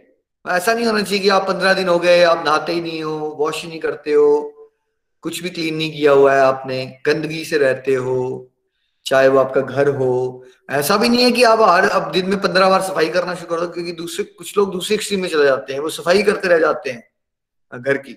वो वाला एक्सट्रीम भी नहीं बट रीजनेबली क्लीन रहना है आपको एक्सटर्नली भी और इंटरनली भी ज़्यादा ज़रूरी है इंटरनल क्लीनिनेस है ना? तो सत्संग साधना सेवा आप बाहर झाड़ू पोछा लगाते हो बाहर का हुआ, और सत्संग साधना सेवा आपका अंदर का पोछा लगाता रहेगा अंदर वैक्यूम क्लीनिंग होती रहेगी आपकी, है ना? और किससे मुक्ति चाहिए हमें? दिव्य क्वालिटी क्या है? ईर्ष्या से बचिए, है ना? क्या करना है हम सबको? सेल्फ कंपैरिजन करना सीखनी है। मैं कहा था? मैं आज कहा हूँ? क्या ये जो भगवान ने क्राइटेरिया बताए? पिछले साल के कंपैरिजन में क्या मेरी ये क्वालिटीज थोड़ी थोड़ी प्रतिशत में बढ़ रही है? बाकी क्या कर रहे हैं? उनके घर में कौन सा टीवी आ गया है? कौन सी उसके पास कार है? इस चक्कर में मत पड़िए। इसी की वजह से लोग दुखी पड़े हैं। Comparison is the biggest source of human misery comparison and expectations ये दो चीज़ें हैं जो दुखी करती है इंसान को। और घरों में कला कलेश होता है सेपरेशन हो जाती हैं डिवोर्सेस हो जाते हैं झगड़े पड़े रहते हैं, एक कारण है। हम कंपेयर कर करके, ईर्ष्या कर करके, अच्छे खासे जीवन है आपके पास बट आप अपने हस्बैंड को दूसरे के हस्बैंड से कंपेयर कर देते हो, अपनी वाइफ को दूसरे से कंपेयर करते हो, अपने बच्चों को दूसरों से कंपेयर करते रहते हो, खुद भी ईर्ष्या में रहते हो, दूसरों के लिए ईर्ष्या क्रिएट करते हो। ठीक है? जो मिला है आपको बी थैंकफुल फॉर इट और आप अपना कंपैरिजन अपने आप से करो। कहाँ थे आप? आज कहाँ पहुँचे हो आप? इंटरनली एक्सटर्नली ठीक है? और दूसरों के लिए प्रार्थना करो, दूसरों की हेल्प करो, तब आपके अंदर की क्या होगी? Appreciation is such a good quality जो आप कोलोक एक्सप्रेस में आपको सिखाई जा रही है। जब जब आपके अंदर निशा बहुत होती है ना, आप अप्रिशिएट नहीं कर सकते किसी को। बट अगर आप धक्का भी देके यहाँ सीखोगे, नहीं, मुझे अप्रिशिएट करना है अप्रिशिएट करना है। अप्रिशिएट करते रहने से दूसरों की अच्छी क्वालिटीज आपके अंदर की ईर्ष्या का वध होता है। है ना? तो ईर्ष्या को मारना बहुत ज़रूरी है, नहीं तो हम फंसे रहेंगे संसार में। और फिर जो मैंने चैप्टर 15 में समझाया था कि मान और सम्मान की अभिलाषा, मान का जो मोह होता है, ये एक राक्षसी गुण है, इसका त्याग करना है हमें। किससे चाहिए फ्रीडम दिव्य गुण क्या है? निर्मान मोह। मान का कोई मोह नहीं होना चाहिए। देखो, आप ईश्वर के रास्ते पे चल रहे हो। आपको किसी ने सम्मान दे दिया, तब ईश्वर के चरणों में चढ़ा दो उसको। सम्मान तो मिलेगा। लेकिन क्या सम्मान मिलते मिलते कई बार ऐसा भी हो जाएगा कि कोई लोग आपको नापसंद करना शुरू कर दें और आपके बारे में बहुत कुछ बोलना शुरू कर दें? ये भी हो जाएगा। तो उसके लिए भी कोई विचलित नहीं होना चाहिए, ये संसार है। क्या आप जाइए और महात्मा गांधी के बारे में पढ़िए तो वैसे उनको फादर ऑफ़ नेशन का टाइटल मिल गया तो क्या उनके लिए भी लोगों ने बहुत कुछ लिखा हुआ है? यूट्यूब पे वीडियोस भी बना दिए होंगे, उनकी पर्सनैलिटी को, उनकी लाइफ को। कुछ लोगों ने थीसिस कर डाली होगी उसके ऊपर कि उनकी लाइफ कैसे बेकार थी। समाज है, छोड़ता नहीं है किसी को। ठीक है? भगवान को नहीं छोड़ता तो मुझे और आपको कैसे छोड़ेगा? तो आपको अगर अटैचमेंट बना ली ना, आपने रिस्पेक्ट मिलती रहे हमेशा आपको। फिर आप दुखी हो जाओगे आपको समाज में रिस्पेक्ट नहीं मिलेगी। दैट डजेंट मीन कि आप सच में ही बहुत बुरे हो या सच में ही बहुत अच्छे हो। ये संसार का नेचर है, वो किसी को नहीं छोड़ता है भाई। कुछ समय के लिए किसी को बहुत प्रशंसा मिलती है। क्रिकेट स्टार्स का लाइफ देखिए। अगर वो, मान लीजिए किसी ने सेंचुरी मार दी और एक दिन स्पेशली क्रिकेट मैच जिता दिया तो क्या वो हीरो बन जाता है सबके लिए? क्या वो हीरो बन जाता है? नितिन जी आपने क्या एक्सपीरियंस किया है? क्रिकेट का कोई एग्जांपल दे सकते हो आप? बिल्कुल बहुत बहुत बार ऐसा हुआ है। अभी रिसेंट एग्जांपल में अगर हम जो हमारे कैप्टन रहे वो विराट कोहली। मतलब कई साल लोग उनके अब फ़ैन बन गए बाकी सब पुराने वालों को भूल गए वो। लेकिन अब कुछ देर से वो स्ट्रगल कर रहे हैं तो उनके लिए वही क्रिटिसिज्म है उनके अगेंस्ट नारे लगाए जाते हैं आपस में झगड़े हो रहे हैं। और ये हर बार हमने देखा है जो राइज करता है, पहले उसका गुणगान होता है और फिर वही पब्लिक उसके पोस्टर पुतले जला रही है, वही पब्लिक वो टीवी तोड़ रही है, वही उसके घर के जाके नारे लगा रही है, उसके क्रिटिसिज्म कर रहे हैं उसके। कई बार है। पर्सनल लाइफ भी कमेंट्स होना शुरू जाते हैं बिकॉज़ उसने शादी कर ली, उसकी वाइफ उसको फोकस नहीं करने दे रही होगी, उसकी गर्लफ्रेंड उसको फोकस नहीं करने दे रही होगी मतलब इतना बकवास है सोसाइटी में, अगर आप देखोगे, छोड़ती नहीं किसी को सोसाइटी। इसलिए आपको सीखना है अपने स्टेटस और प्रेस्टीज के से छोड़ दो बिकॉज़ दुख होता रहेगा आपको। या तो आप बहुत ज़्यादा घमंडी हो जाओगे या दुखी होते रहोगे, दोनों ही केस में आप फंस रहे हो यहाँ समाज में, ठीक है? तो आपको क्या करना है स्टेटस की अटैचमेंट छोड़नी है। भगवान देना चाहेंगे, यश तो देंगे उनकी मर्ज़ी है। और कई सिचुएशन में आपको, हो सकता है बड़ा ज़्यादा अपयश भी मिले। यश और अपयश से उठ उठ के संभाव में रहना है। तो ये सारी डिवाइन क्वालिटीज थी जो हम सबको अपने अंदर विकसित करनी चाहिए। इस मन से हम आइए मिलके भगवान शेरी के चरण कमलों में प्रार्थना करेंगे। प्रभु जो आपने क्वालिटीज कही है, हम सबके अंदर इन क्वालिटीज को बढ़ाइए। हम ऐसे बन सके हैं प्रभु, जिनको देख के आपको लगे, आपको अच्छा लगे प्रभु, हमारा चित्र देख के हमें ऐसे बनाना। आपको प्रसन्नता मिलनी चाहिए प्रभु। हमारा जीवन जो है वो पूरा डेडिकेट हो जाए आपकी प्रसन्नता के लिए। श्रीमद भागवत गीता की जय। Hare Krishna Hare Krishna Krishna Krishna, Hare Hare. Hare Ram Hare Ram Ram Ram, Hare Hare. Visit to the body free as soul Hari Hari बोल, हरी हरि बोल। Thank you everyone transform the world by transforming yourself Hari Hari बोल, हरी हरी बोल। Thank you so much Nikhil ji. आज का सत्संग बहुत दिव्य था। Chapter 16 श्लोक नंबर एक से तीन हम पढ़ रहे थे और भगवान यहाँ पे दिव्य गुणों के बारे में बता रहे हैं। और गुड न्यूज़ क्या है फ्रेंड्स ये सब क्वालिटीज हम सब में भी हैं। मैं रिपीट करूँगा, ये सब क्वालिटीज हम सब में भी हैं। बस डिफरेंस क्या है? सबके अंदर, सबकी परसेंटेज जो है वो अलग अलग है हम सबके अंदर। और बेसिकली हमारा यहाँ काम क्या है? हम लोग यहाँ सत्संग, साधना, सेवा करके यहाँ सदाचारी जीवन जीने की जो कोशिश कर रहे हैं, उसका मकसद क्या है? मकसद ये है कि ये जो क्वालिटीज हैं, इनको पहले हम पहचाने, अपने माइंड में रजिस्टर कर लें कि ये भगवान ने बोल दिया है, ये हंड्रेड परसेंट ट्रू बात है, यही डिवाइन क्वालिटीज है, यही दिव्य गुण है। और हमें अपने अंदर के इन दिव्य गुणों को पहचान के इनको, जहाँ भी आज हम स्थित हैं, जहाँ भी है परसेंटेज में वो, उसको धीरे धीरे बढ़ाना है। और आने वाले समय में, अगले सत्संग में आप डेमनिक क्वालिटीज के बारे में पढ़ेंगे तो उन डेमनिक क्वालिटीज को आइडेंटिफाई करके धीरे धीरे घटाना है। जिसको ये बात समझ आ गई है, उसकी लॉटरी लग गई है। तो हमें डिसहार्टन होने की ज़रूरत नहीं है। हम सब में ये क्वालिटीज हैं and Krishna will sure in this chapter only कि अर्जुन ये सब क्वालिटीज आपके अंदर भी हैं। अर्जुन को कह रहे हैं तो दैट मीन्स जिस, जिसने भी ये बॉडी एक्वायर की है, हम भी तो सोल्स है ना सब। अर्जुन हमारे रिप्रेजेंटेटिव हैं तो दैट मीन्स कृष्णा हमें भी कह रहे हैं कि आपके अंदर भी है। पहचानिए और इसके ऊपर काम करना शुरू कीजिए। देखिए, सत्संग का असर क्या होता है और कुसंग का असर क्या होता है? जब कुसंग में होते हैं ना, हम जब मटेरियल वर्ल्ड की एसोसिएशन में हम लोग ज़्यादा होते हैं तो हम अपनी इन डिवाइन क्वालिटीज को ना अपनी वीकनेस समझना शुरू कर देते हैं। बहुत सारे लोगों के साथ ऐसा होता है। अगर हम सिंपल हैं, हम किसी के साथ पोलाइटली बात कर रहे हैं तो समाज पता क्या बताता है आज की डेट में? इवन घर पे भी बताया जाता है बात। भैया स्ट्रीट स्मार्ट बनो, तुम्हें तो कोई भी बेच के खा जाएगा। ऐसे नहीं चलेगा बड़ा सबके साथ। पहचानो जरा लोगों को। ऐसे नहीं चलेगा सबके साथ। ठीक है, समाज क्रूअल हो गया ब्रूटल हो गया, नहीं करता वैल्यूज़ इन चीज़ों की बट डज दैट मीन कि ये डिवाइन क्वालिटीज की डेफिनेशन हमें अपने तरीके से बदल देनी चाहिए? तो फिर होता क्या है, जब इस तरह से बार बार हम फ्रेंड से सुनते हैं कुलीग्स से सुनते हैं तो हमें लगता है अपने पे ही डाउट आ जाता है। नहीं यार, मैं ही गलती कर रहा हूँ यार। इतना सॉफ्ट नहीं होना चाहिए। ऐसे ही मैं चीज़ें दे देता हूँ किसी को। ऐसे ही मैं किसी की हेल्प कर देता हूँ। मुझे हेल्प नहीं करनी चाहिए। बाद में लोग मिस करते हैं, ठीक है? इस तरह के थॉट्स आ जाते हैं और व्यक्ति जो है, वो अपनी डिवाइन क्वालिटीज होने के बावजूद, उनको बढ़ाने की बजाय उनको घटाना शुरू कर देता है और डेमोनिक क्वालिटीज की तरफ़ अपने आप को ले जाना शुरू कर देता है। इससे बचना है। और ये हो क्यों रहा है?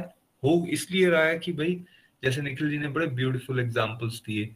कि भाई जब जब समाज में जो गवर्नमेंट्स भी रन कर रहे हैं या जो लीडर्स हैं आज की डेट में, अगर उनकी डेफिनेशन डिवाइन की कुछ डिफरेंट हो चुकी है, जो कि कॉन्ट्ररी टू भगवत गीता है कॉन्ट्ररी टू जो भगवान की डेफिनेशन है तो ऑब्वियसली वो लीड किस तरफ़ लेकर जाएँगे हमें? किस तरफ़ करेंगे लीड अगर कोई अंधा है, अंधे को अगर हम लीड करने का मौका दे देंगे तो फिर क्या होगा? और हम सब उसको फॉलो करेंगे तो क्या होगा? वो भी गिरेगा और हम भी गिरने वाले हैं। तो इसलिए आँखें खोलने का समय है। आँखें खुलेंगी भागवत ज्ञान के साथ और उस भागवत ज्ञान को फिर अपने जीवन में उतारने की कोशिश करनी है। मैं अगर अपना एग्ज़ाम्पल दूँगा, जब तक मैं नहीं जुड़ा था इस जीवन में, तब तक ऐसा नहीं है ये जो क्वालिटीज है ना, ये बचपन में भी, ये प्रोमिनेंट होती हैं बचपन में हमारे अंदर। परसेंटेज में ज़्यादा होती हैं। लेकिन वही हुआ फिर। कुसंग बड़ा, उस तरह की डिजायर्स भी होंगी, भोग और विलास की तो फिर कुसंग भी मिल गया। और कुसंग बड़ा तो बहुत अच्छी क्वालिटीज लाइक नॉलेज शेयरिंग की बात करें, क्योंकि चैरिटी खाली पैसे से थोड़ी ना होती है। पैसे से जो कर सके, बहुत अच्छी बात है, लेकिन अगर आपके पास कोई नॉलेज है, कोई विजडम है, अगर आप उसको किसी के साथ शेयर कर दो, तब भी तो चैरिटी है। तो मैं बड़े आसानी से ना अपने पास जो चीज़ें होती थी, वो शेयर कर सकता था भगवान की कृपा से। ये क्वालिटी पहले से ही थी। अगर मुझे कोई चीज़ पता चल गई है तो it was very easy for me कि मैं किसी के साथ वो शेयर कर दूँ। चाहे वो पढ़ाई से रिलेटेड है या किसी और फ़ील्ड से रिलेटेड है। अब जब मैं लॉ के प्रोफेशन में आया तो वही मेरी नेचर थी और मैं शेयर कर देता था, यार, ये लॉ पॉइंट आया है, इसके ऊपर चर्चा कर लो, किसी कुलीग के साथ या जूनियर के साथ। या मेरे केस में ऐसा हुआ है यार, तुम ऐसा कर सकते हो, उसमें तुम्हें फ़ायदा हो जाएगा। बट क्या होता है, जब आपकी नेगेटिविटीज बढ़ती हैं तो धीरे धीरे कुछ लोग उसका मिसयूज भी करते हैं तो ऐसी फीलिंग आना शुरू हो गई कि यार, मैं ही गलत कर रहा हूँ। ये समाज ऐसा नहीं है आज की डेट में। आप अगर शेयर करते जा रहे हो, दूसरे मिसयूज करते हैं, दूसरे तो जब अपनी बारी आती है तो आप बताते ही नहीं किसी को। आप पूछते रह जाते हो तो आप ही से सीखी हुई चीज़ आप ही के अगेंस्ट यूज़ करके आगे बढ़ गए। और ऐसा होता भी है। अब उससे मैंने क्या लिया लेसन जो कि विच वॉज़ वेरी रॉन्ग मैंने कहा शेयर ही नहीं करना है किसी के साथ। तो क्या हुआ? पहले मन में सिंप्लिसिटी थी। सिंपल था। पता था शेयर कर दिया किसी के साथ। अब क्या होना शुरू हो गया? अब उसको मैंने बिल्कुल ही बंद कर दिया। मैंने शेयर ही नहीं करना किसी के साथ। बोलना ही नहीं। बात ही नहीं करनी है इस पॉइंट के ऊपर, लटका देना है टरका देना है। तो नेगेटिविटी जब बढ़ी तो मैंने उस, जो सदगुण था एक्चुअली उसको मैंने क्या करना शुरू किया, उसको घटाना शुरू कर दिया। उससे और नेगेटिविटीज बढ़ रही थी, भगवान की कृपा हुई, फिर इस रास्ते पर चलना शुरू हुए। अब समझ आना शुरू हो गया कि ठीक है, समाज में नेगेटिविटीज हैं, लोग मिसयूज करते हैं बट देन ये भी तो आपको पहचान होनी चाहिए कि आप इसको कहाँ शेयर करोगे और कहाँ शेयर नहीं करोगे। भगवान की कृपा से जब आप इस रास्ते पर चलते हो ना तो आपको ये भी क्लैरिटी हो जाती है, कहाँ देना है और कहाँ नहीं देना है, कहाँ बोलना है और कहाँ नहीं बोलना है। मेरे साथ भी ऐसा ही हुआ। देन आई कुड आइडेंटिफाई कि जो लोग मिसयूज करते हैं, उनके साथ मैं बात ना करूँ, लेकिन जो डिजर्व करते हैं मैं उनको बताऊँ, उनको खुल के मैं उनके साथ शेयर करूँ सो so दैट उनके साथ उनकी हेल्प हो सके। मॉनेटरी लेवल की निखिल जी ने बात की, चैरिटी की, यहाँ बात चल रही है। बिल्कुल चैरिटी नहीं करते थे। बट यहाँ से समझ आया, नहीं, करना चाहिए। स्टार्ट किया। भगवान की कृपा से आज करते जा रहे हैं। और मैं देखता हूँ, बांटने से और बढ़ रहा है। कोई कमी नहीं हो रही। बढ़ता जा रहा है। जैसे निखिल जी ने बताया ना कि सेवा का दायरा बढ़ता जा रहा है। वैसे मॉनिटरी एंगल में भी हम देखते हैं, उसमें भी शुद्धि होना शुरू हो गई। तो ये रास्ता ना बड़ा ब्यूटीफुल है। तो हमें समाज में अलग अलग तरह की जो डिवाइन क्वालिटीज की डेफिनेशन उन्होंने बना दी है, उसको ना फॉलो करके, जो कृष्णा यहाँ कह रहे हैं, उसको फॉलो करने की कोशिश करनी है। एंड ट्रस्ट मी ये सब वो क्वालिटीज हैं जो आपको सुन के ही बहुत अच्छी लगेंगी बिकॉज़ ये सोल की नेचर के अकॉर्डिंगली हैं। ये अगेंस्ट नहीं है। और बहुत सारी ऐसी एक्टिविटीज़ आप हम लोग करते हैं, जो सोल के बिल्कुल अगेंस्ट है, आपको इंडिकेशन आ जाती है, यार मैं गलत जा रहा हूँ। उस गलत फीलिंग को आने नहीं देना है। हम सबको एक साउंड स्लीप चाहिए, एक पॉजिटिव लाइफ चाहिए। हम सबको हैप्पीनेस चाहिए जीवन के अंदर। उसका रास्ता यहाँ इन डिवाइन क्वालिटीज के माध्यम से है। ऐसा हमारी समझ बन रही है। We wish from this platform for every कि हम इन क्वालिटीज को आइडेंटिफाई करें। और अपने जीवन में इनको बढ़ाने का प्रयास करें। थैंक यू सो मच आइए अब रिव्यूज़ के लिए चलते हमारे साथ सबसे पहले पूजा जी हैं डेनवर से। हरी हरी बोल पूजा जी। हरी हरी बोल, हरी हरी बोल एवरीवन मैं पूजा गुप्ता डेनवर कोलोराडो से हूँ। हरे कृष्णा हरे कृष्णा कृष्णा कृष्णा, हरे हरे हरे राम हरे राम राम राम, हरे हरे। भगवान श्री हरि के चरणों में बहुत बहुत आभार। निखिल भैया, नितिन भैया, प्रीति भाभी का बहुत बहुत आभार। आज का सत्संग बहुत ही दिव्य, बहुत ही आनंदमय। और मेरी, जैसे मैंने जब फ़र्स्ट टाइम अपनी लाइफ में चैप्टर सिक्सटीन भगवत गीता का सुना था तो मेरे लिए तो बेसिकली आई ओपनर सत्संग था। क्योंकि काफ़ी चीज़ें मैं इसको अपनी पर्सनली रिलेट कर पाई। जैसे मैं थोड़ा टच करूँगी, जैसे मुझे पहले बहुत गुस्सा आता था। मतलब फॉरगिवनेस मुझे पता है करना चाहिए बट नहीं हो पाता था। मुझे सिंस माई बर्थ मुझे झूठ से मतलब बहुत ज़्यादा चिड़ अगर कोई झूठ बोल रहा है तो मतलब मैं खुद को आप बोल सकते हो कि आउट ऑफ़ कंट्रोल कर लेते कि लोग क्यों छल कपट करते लोग क्यों झूठ बोलते हैं। तो उसके कारण मुझे बहुत ज़्यादा मतलब मन में ना एक ग्रजीज रहते थे, किसी ने गलत किया है, कोई कैसे कर सकता है, एक इंसान गलत कर रहा है और दूसरे टाइम वो बहुत स्मार्टली बटरिंग कर रहा है। तो मुझे ये चीज़ आज तक मतलब मैं अपनी लाइफ में एक्सेप्ट नहीं कर पाई थी। मैं इसको लेके बहुत मतलब लो फ़ेज़ में रही। बट जब मैंने ये इस सत्संग को सुना, इस चैप्टर को स्पेशली चैप्टर सिक्सटीन के वन टू थ्री श्लोक, जब इसमें बताया गया भगवान श्री हरि के द्वारा कि ट्वेंटी सिक्स डिवाइन क्वालिटीज होती हैं, फिर मुझे ये समझ लगा कि मुझे दूसरों पे गुस्सा नहीं करना। क्योंकि फॉरगिवनेस अगर करेंगे तो उससे भगवान खुश होंगे। अपने एक्शंस में चेंजेस लाने, अपने माइंडसेट में चेंजेस लानी है।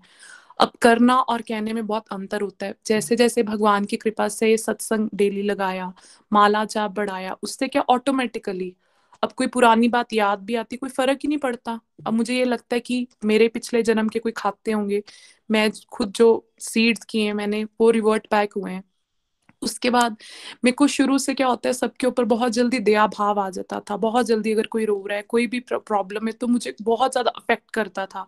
तो मुझे सब ये समझाते थे कि इतना भी सॉफ्ट होना अच्छी बात नहीं है, इतना भी तेरे को करुणा भाव है, अच्छी बात नहीं आजकल देख लो कितने चलाक है, कितना झूठ बोलते हैं। और हमेशा भगवान से ही बोलती थी, भगवान जी, क्या फ़ायदा? लोग तो मेरे को तंग करते हैं, ऐसा करते हैं, वैसा करते हैं। इतने भोले होने का क्या फ़ायदा? पर जब ये श्लोक सुना तो लगा, नहीं, बहुत अच्छा है भगवान जी, ये आप क्वालिटी को कभी खत्म मत करना। बीच में मुझे लगता था कि क्या फ़ायदा इतना सच बोलने का, इतना हेल्पफुल होने का। लोग तो इसका मिसयूज करते हैं।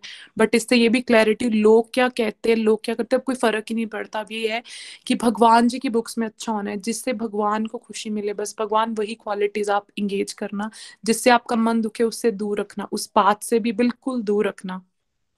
और साथ ही साथ ये भी सीखा, जैसे अभी निखिल भैया, नितिन भैया ने बताया कि दान करने से क्या हमें इंटरनली इतनी हैप्पीनेस मिलती, मैं अपनी एक पर्सनल एग्जांपल से शेयर करूँगी।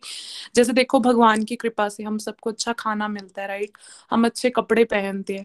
बट अगर हम कभी भी भगवान की कृपा से फॉर्चुनेट अगर हम किसी के किसी के फेस पर एक स्माइल आ पाए ना तो करने वाले तो देखो, भगवान श्री हरि, हम तो केवल और केवल एक माध्यम बनते निमित मात्र बनते।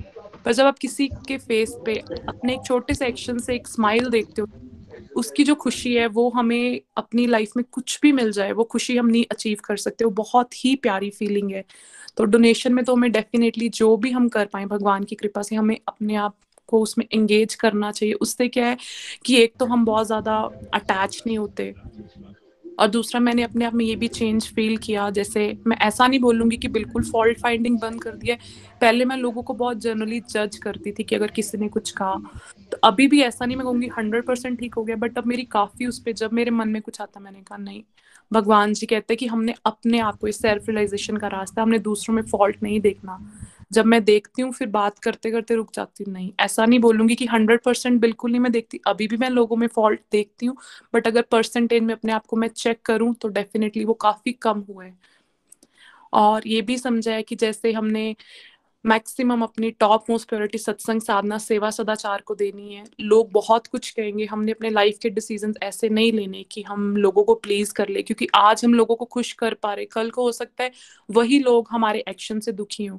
तो हमें लाइफ में यही करना है कि जिससे भगवान खुश हो में भगवान जी से प्रेयर्स करते रहना भगवान जी प्लीज़ आप मेरे को सत्संग, साधना, सेवा, सदाचार से कभी दूर मत रखना। तो ये प्रेयर्स काफ़ी मिराकल करती हैं। मेरी आज की लर्निंग थी. Thank you so much Hare Krishna Hare Krishna Krishna Krishna Hare Hare Hare Ram Hare Ram Ram Ram Hare Hare busy through the body free as a soul. Hari Hari बोल हरी हरि बोल शरीर से रहिए व्यस्त आत्मा से रहिए मस्त हरि नाम जपते हुए transform the world by transforming yourself जय श्री हरि जय राधे श्याम जय सीताराम ना शस्त्र पर ना शास्त्र पर ना धन पर और ना ही किसी युक्ति पर हे प्रभु मेरा जीवन तो केवल आश्रित है केवल और केवल आपकी कृपा शक्ति पर हरी हरि बोल हरी हरि बोल गोलक एक्सप्रेस में आइए दुख दर्द भूल जाइए एबीसीडी की भक्ति में लीन होकर नित्य आनंद पाइए हरी हरि बोल हरी हरि बोल जी। हरी हरी बोल thank you so much Puja ji. बहुत अच्छा लगा आपको सुन के और मज़ा इस बात को देख के आ रहा है कि आप इनको लाइफ के साथ रिलेट कर पाए हो इन लर्निंग्स को और उस पर मेहनत कर रहे हो। And best wishes to you आप इसी तरह से आगे बढ़ते रहिए। चलिए आगे चलते हैं फ्रेंड्स हमारे साथ। राकेश वैद जी हैं चंबा से। हरी हरी बोल राकेश जी। हरी हरी बोल जी हरी हरी बोल। बहुत ही प्यारा सत्संग आज का दिव्य गुण और दिव्य सत्संग आज सुनने को मिला। तो फ्रेंड्स मैं आपके साथ कुछ अपनी लर्निंग्स आज के सत्संग के जो मुझे प्राप्त हुई हैं और या जो पिछले पाँच छः सालों में मैं गोलोक एक्सप्रेस के साथ जुड़ा हूँ और जो मैं फील कर पाया हूँ अपनी लाइफ में जो चेंजेस मैंने अनुभव करे हैं, वो मैं आपके साथ शेयर करना चाहता हूँ। फ्रेंड्स बहुत सारे मुझे भी पहले क्या होता था कि मैं किसी संस्था के साथ जुड़ना नहीं चाहता था। और क्या कारण था कि मुझे अच्छा नहीं लगता था मैं किसी संस्था के साथ जुड़ू? क्योंकि मुझे जैसे होता था ना कि जैसे मैं इस संस्था के साथ जुड़ा, गोलक एक्सप्रेस के साथ जुड़ा तो आज मैं जब मैं देखता हूँ कि वहाँ से मार्गदर्शन प्राप्त करके और भागवत गीता का अध्ययन करने के बाद जब मैं, आज मैं अपनी असेसमेंट करता हूँ, आज के डेट में मैं अपनी असेसमेंट करता हूँ तो मैं पाता हूँ कि मेरे में ये डिवाइन गुण, गुणों में मेरे इंक्रीज हुआ है। आज मुझे डर कम लगता है। आज क्रोध की, क्रोध का जो लेवल है वो मुझमें कम हुआ है। तो ये किस कारण से हो पाया? क्योंकि हमें जो प्रॉपर गाइडेंस मिल पा रही है और हमें भगवान का हम सत्संग, साधना, सेवा सदाचार के रास्ता जो कि गोलोक एक्सप्रेस में हमें बताया गया है, उस पर चलने चलने का प्रयास कर रहे हैं, कोशिश कर रहे हैं। तो ये एक ऑटोमेटिक प्रोसेस होता है कि ये दिव्य गुण धीरे धीरे हमें ऑटोमेटिकली बढ़ते जाते हैं। तो ये हम अपने पर्सनल एक्सपीरियंस से ही मैं बता सकता हूँ कि ये कैसे हो, हो, रहा है। तो जब मैं गोलोक एक्सप्रेस के साथ जुड़ा नहीं था तो फ्रेंड्स मैं एक मैं अपने अपनी फीलिंग आपको बताना चाह रहा हूँ कि मुझमें एक अनजान सा डर रहता था।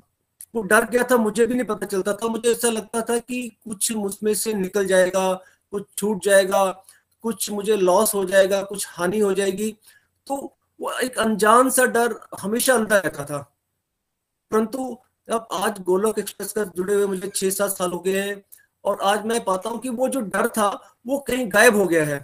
अब एक तरह से हमेशा एक भगवान का जो हाथ अपने सिर पे अनुभव करता हूँ कि जो छत्र छाया है, भगवान का वो छत्र छाया में मुझे ऐसा लगता है कि मैं भगवान की छत्र छाया में हूँ।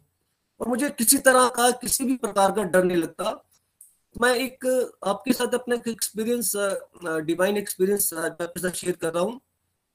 तो तीन साल पहले की बात है, हम लोग जलंधर से वापस आ रहे थे। तो हम लोग जलंधर से वापस निकले थे तो अभी आधा घंटा हुआ था, दसुआ के पास हम लोग पहुँचे थे। तो क्या हुआ कि आगे हमारे एक ट्रक चल रहा था, मेरी गाड़ी के आगे एक ट्रक चल रहा था। तो सडनली उसका जो पिछला एक्सल निकल गया, उसका जो टायर था, बहुत तेज़ी के साथ मेरी गाड़ी के साथ, गाड़ी की तरफ़ आया और वहाँ से मेरी गाड़ी के साथ उसकी टक्कर लग गई।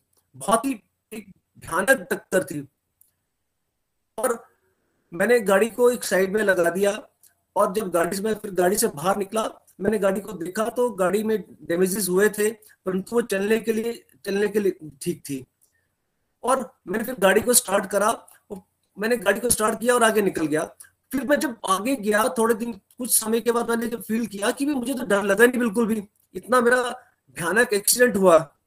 और कुछ भी हो सकता था, वो टायर अंदर विंडशील्ड को तोड़ के अंदर भी आ सकता था और मुझे बहुत गहरी चोटें लग सकती थी, मेरी फैमिली मेरे साथ थी तो वो क्यों मुझे डर नहीं लगा।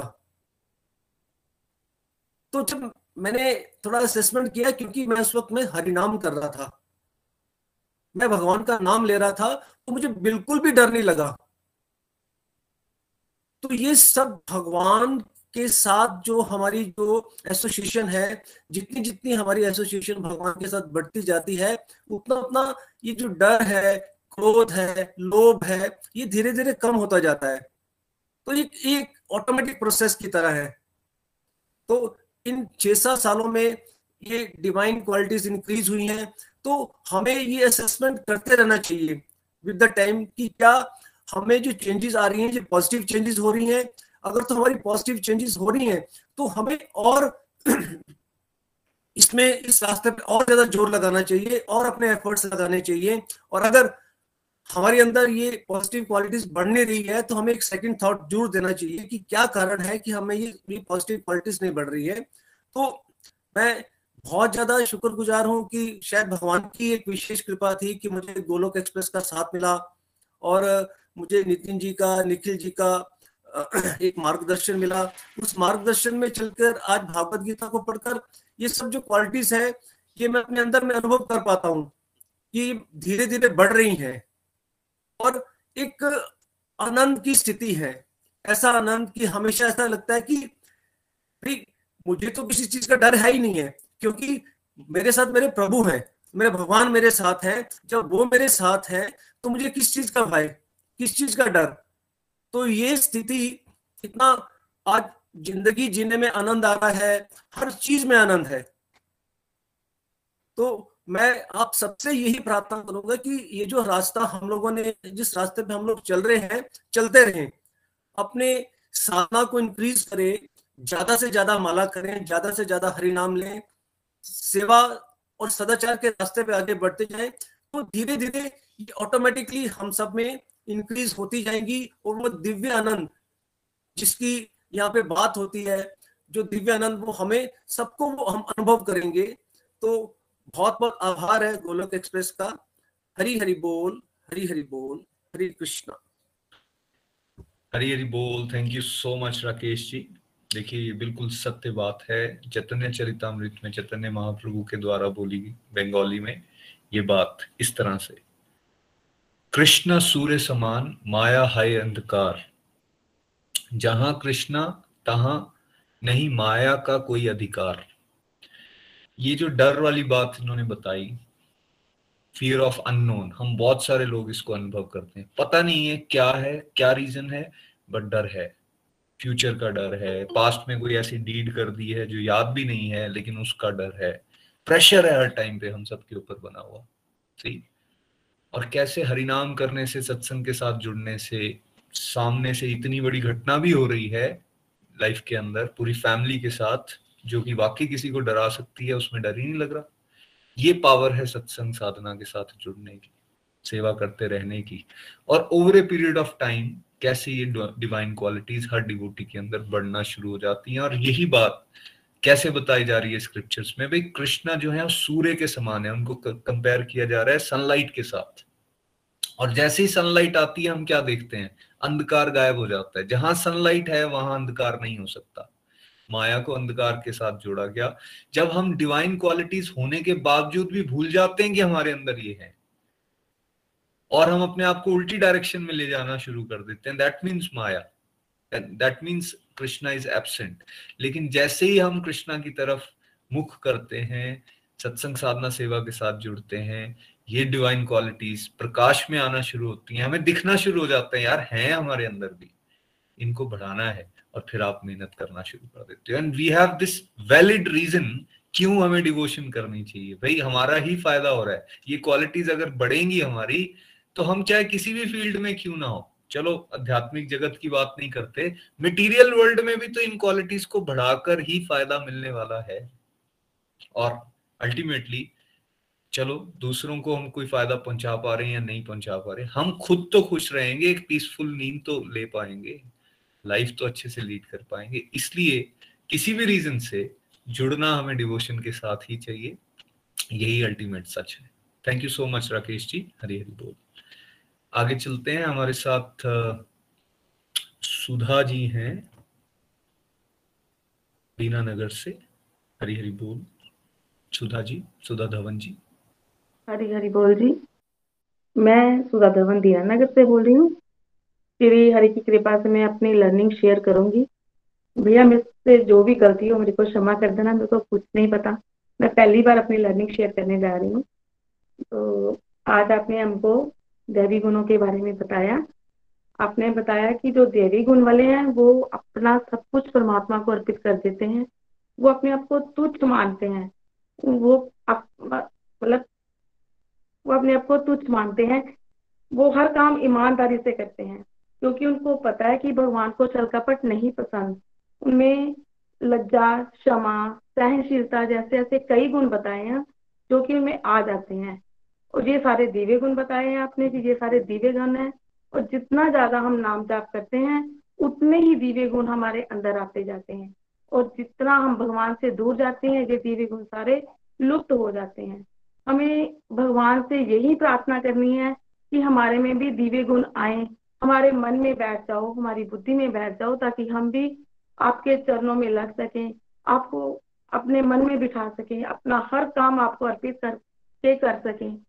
और यही प्रार्थना करती हूँ कि हे भगवान मेरे को यही दो कि मैं मेरे को बस अपने चरणों में लगाओ ताकि मैं आपकी नज़रों में ऊपर उठ सकूँ। कोई भी गलत काम मेरे से कर, मत करवाना। कभी किसी का बुरा ना सोच सकूँ। कभी किसी के बारे में बुरा कह ना सकूँ। कभी किसी की निंदा चुगली ना कर सकूँ। बस यही मैं भाव अपने रखना चाहती हूँ। हरी हरि बोल जी हरी हरि बोल जी। हरे कृष्णा हरे कृष्णा कृष्णा कृष्णा हरे हरे। हरे राम हरे राम राम राम हरे हरे।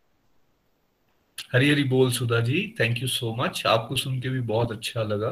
बड़ा अच्छा प्रयास आपने किया और बेसिकली अगर कोई जो बात सुधा जी ने यहाँ पे कही, इतनी बात कोई पकड़ ले और प्रार्थना करना शुरू कर दे, प्रभु, बहुत गलतियाँ हैं। बहुत गलतियाँ हो चुकी हैं हमसे।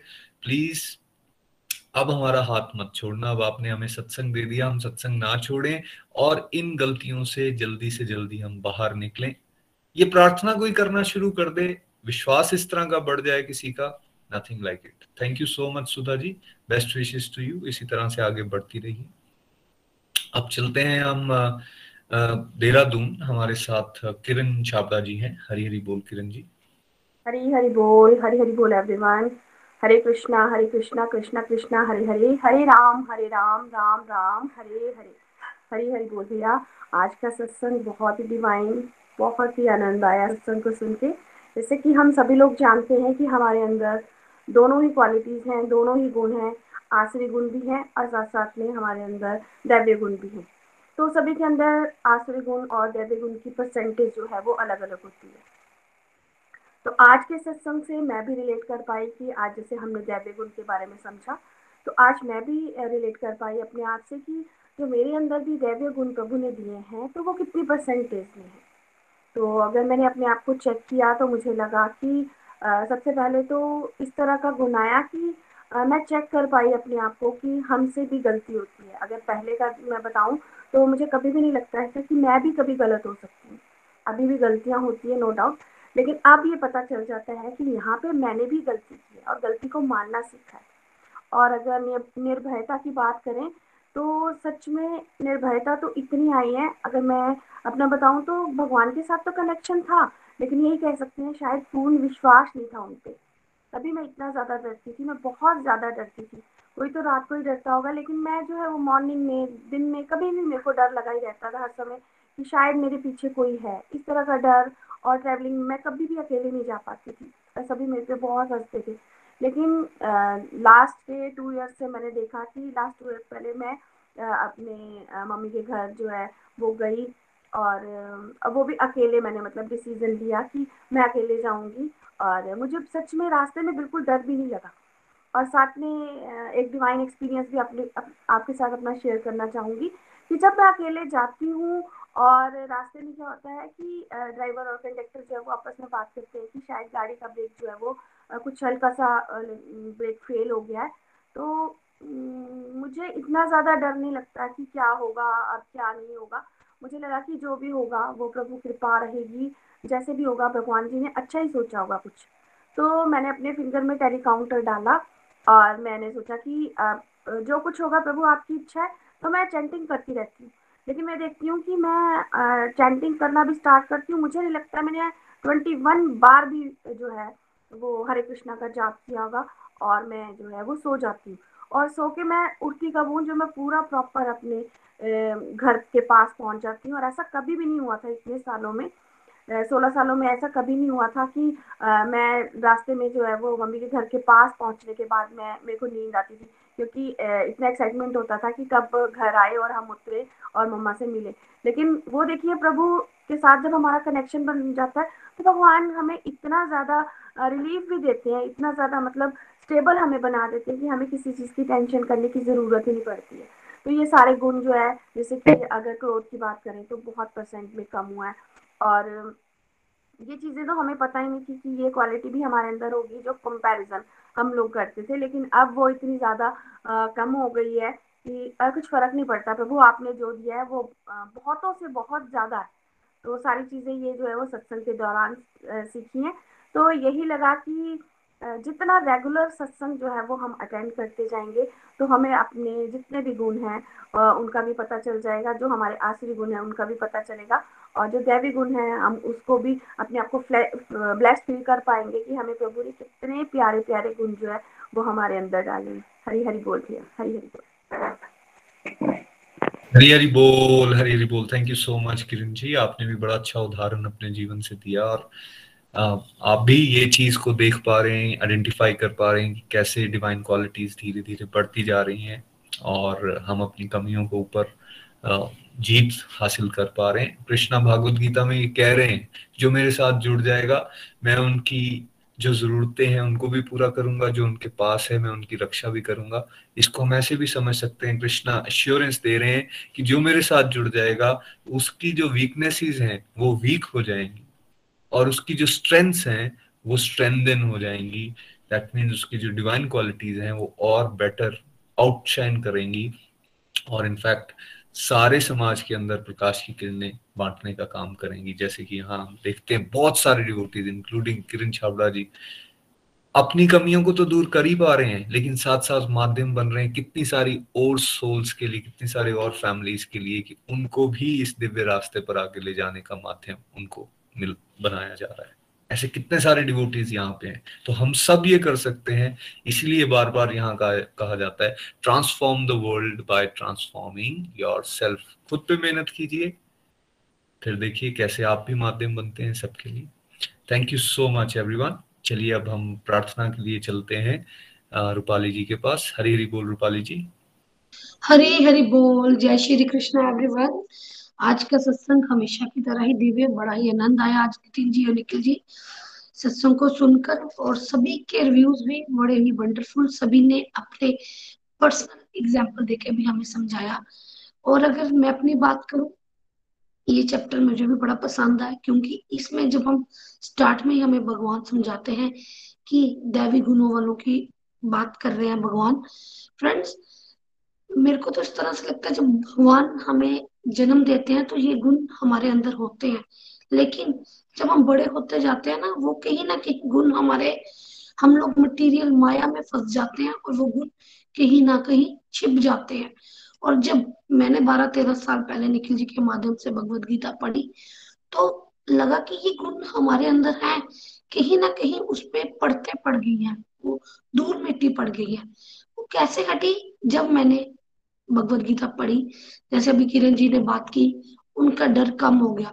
इसी तरह से मेरा भी डर कम हुआ। वो डर कम हो जाता है धीरे धीरे पहले डर कम लगता था नेचुरल भी था, लेकिन जब भगवत गीता पढ़ी तो एक अलग तरह से कॉन्फिडेंस लेवल आ गया। पहले बड़ा अच्छा लगता था जब कोई अप्रिशिएट करे। हम उस चीज़ के पीछे भागते थे, कोई कम से कम हमें इतना तो कह दे, आप अच्छा कर रहे हो। पर अब अब ऐसा नहीं होता। अब हम अपने काम पे फोकस करते हैं और अप्रिसिएशन ऑटोमेटिक हमारे तक पहुँच जाती है। देखिए फ्रेंड्स तभी मुझे ये फील हो रहा है, जैसे आज नितिन जी ने कहा कि कहीं ना कहीं हमारी लॉटरी लग चुकी है। हम लोग फील नहीं कर रहे। जब हम भगवत गीता की प्रिंसिपल्स पे चल रहे हैं, सुन रहे हैं, समझ रहे हैं तो वो नेचुरल हमारे जो दैवी गुण है, वो हमें फील होते हैं। उसमें हम लोग वर्क करते हैं। और होगा कब? जब हम लोग रेगुलरिटी से सत्संग करते रहेंगे, जो हमारे आसुरी गुण है, उनको हम छोड़ते जाएँगे और जो हमारे दैवी गुण है, उनको हम अपनाते जाएँगे। है तो हमारे, लेकिन कहीं ना कहीं उन पर पड़ते पड़ जाती है। वो कैसे पीछे हटती है? जब हम लोग सत्संग भी रेगुलरिटी से करें और साधना भी रेगुलरिटी से करें। हरी हरी बोल, चलिए हम लोग प्रेयर सेगमेंट की तरफ़ चलते हैं।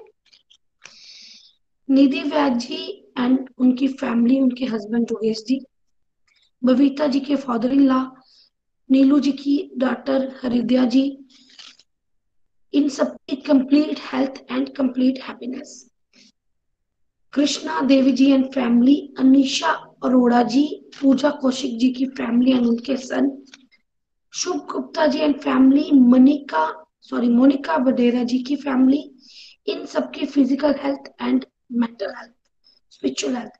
Neeraj Singla ji and family Saurabh ji and Kanika ji Rajkumari ji के सन सुशांत जी इन सबकी complete health and complete happiness Hanu Mahajan ji के हस्बैंड बबीता जी के son and daughter in law Rajni Gupta ji के सन सुमन महाजन जी के सन के brother son and brother good habits इन सबकी complete health and complete happiness Kakila Mondal ji की family आर्य राणा जी की family चंपा देवी जी के सन किरण छाबड़ा जी की फैमिली इन सबकी physical health spiritual health and mental health Sudesh Gupta ji के चिल्ड्रन उनकी सेफ़ जर्नी के लिए रेणु सहदेव जी की mother Rekha Rathore ji and family complete health and complete happiness Natasha Puri ji, Gita ji, Natasha Puri ji के बाबी के father Anu Mahajan ji daughter Suman Vashisht ji, Nidhi ji की family के लिए। Complete health and complete happiness Sukanya Devi ji के son and husband Neetu Sharma ji के husband Vaidehi ji के children इन सब की physical growth spiritual health and mental health Neetu Sharma ji के फ्रेंड पूनम सुनीता ठाकुर जी की मदर, पिंकी चौधरी जी की मदर, इन सबकी complete health and complete happiness Reena Devi ji के हस्बैंड सुषमा महाजन जी के हस्बैंड एंड सन नवीन महाजन जी की सिस्टर प्रवीण जी, इन सबकी complete health and complete happiness Rajkumari ji, Adarsh ji की मदर, शालिनी ठाकुर जी, सुधा धवन जी, इन सबकी फैमिली के लिए और निशा शर्मा जी, इन सबकी complete health and complete happiness Hare Krishna Hare Krishna Krishna Krishna, Hare Hare. Hare Ram Hare Ram Ram Ram, Hare Hare.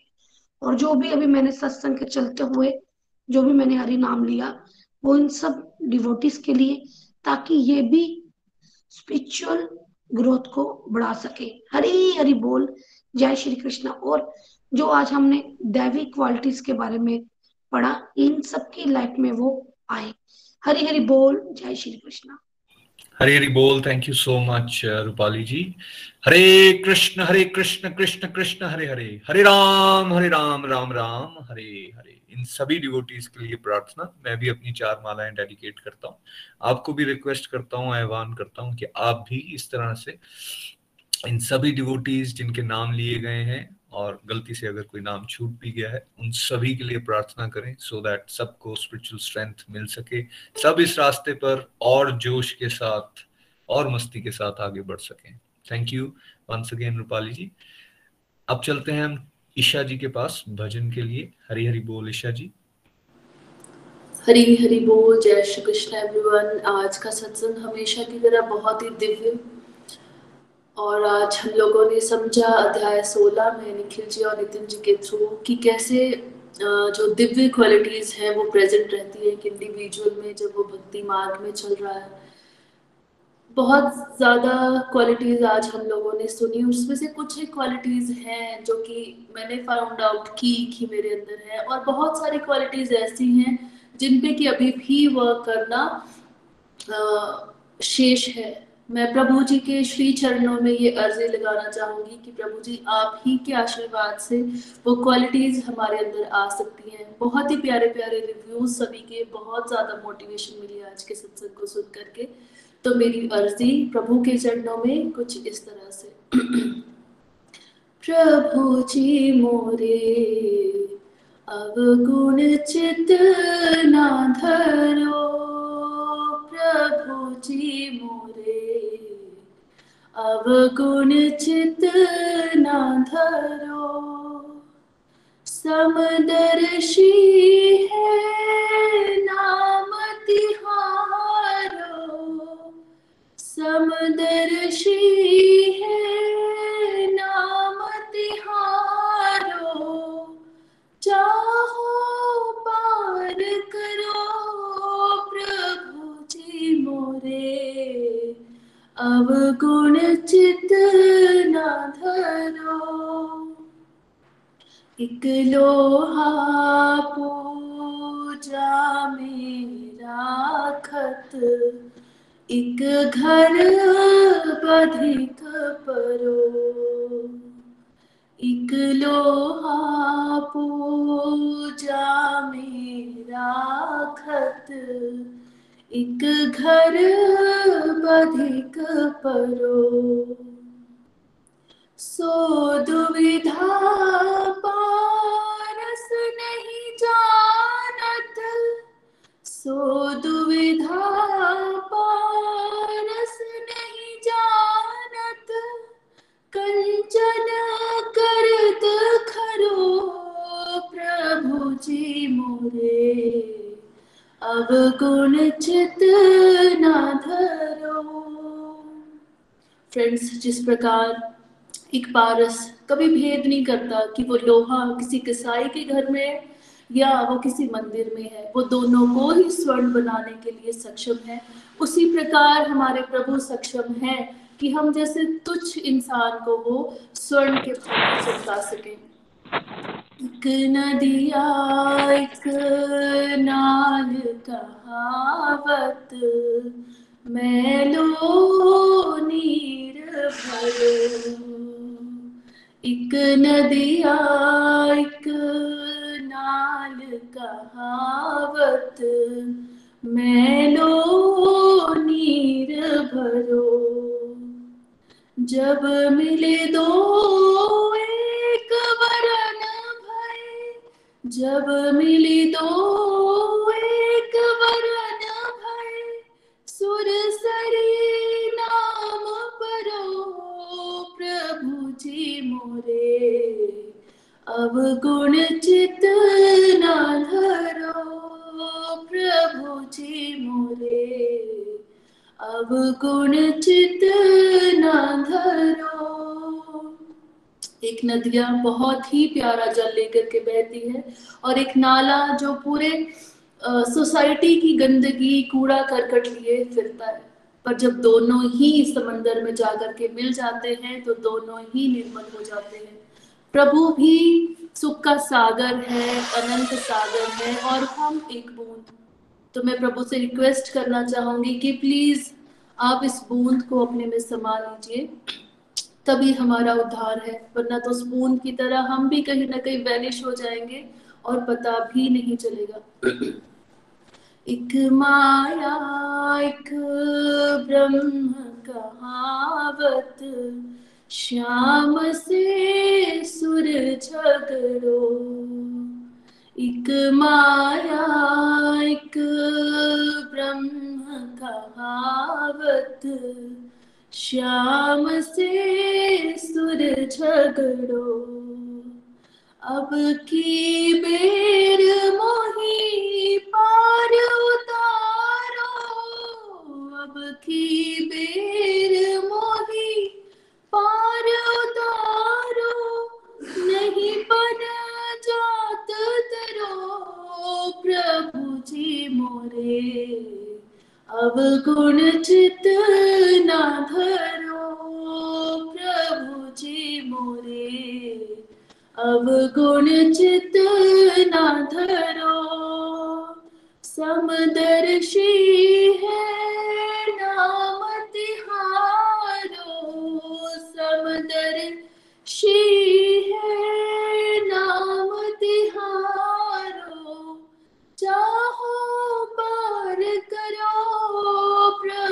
जी मोरे। अब गुण चित न धरो। तो जिस प्रकार सूरदास श्याम से झगड़ते हैं तो मेरी तो हैसियत ही नहीं कि श्याम से झगड़ पाऊँ। तो मैं रिक्वेस्ट करती हूँ कि इस बार इस भव सागर से आप पार्क लगा दीजिए। हरी हरी बोल। हरी हरी बोल, हरी हरी बोल। Thank you so much Isha ji. बड़े भाव के साथ सूरदास जी की रची हुई ये भजन आपने हम सबको सुनाया। बहुत गहरे भाव हैं और भगवान को ग्लोरीफाई कर रहे हैं कि भाई, हम जिस भी स्थिति में क्यों ना हो आज, हम सबको उस पारस मनी के साथ जुड़ जाना चाहिए, जिनको हम भगवान श्री हरि कहते हैं। और सत्संग साधना, सेवा अपने जीवन में उतारने का प्रयास करना चाहिए। हम जैसी मर्ज़ी स्टेज में क्यों ना हो, भगवान आशीर्वाद, भगवान के आशीर्वाद से हम सब शुद्धि के इस रास्ते पर आगे बढ़ पाएँगे। यही प्रार्थना इस मंच से आप सभी के लिए। आइए, सत्संग को हम विराम देंगे। हरे कृष्ण हरे कृष्ण। हरे कृष्ण कृष्ण। हरे राम। हरे राम।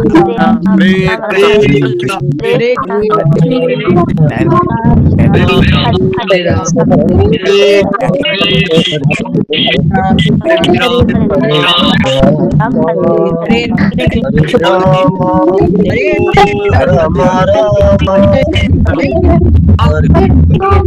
कृष्ण हरे गोलोक एक्सप्रेस से जुड़ने के लिए आप हमारे email address info at the rate of Golok express dot O R G द्वारा संपर्क कर सकते हैं या हमारे व्हाट्सएप या Telegram number seven zero one eight zero two six eight two one से भी जुड़ सकते हैं।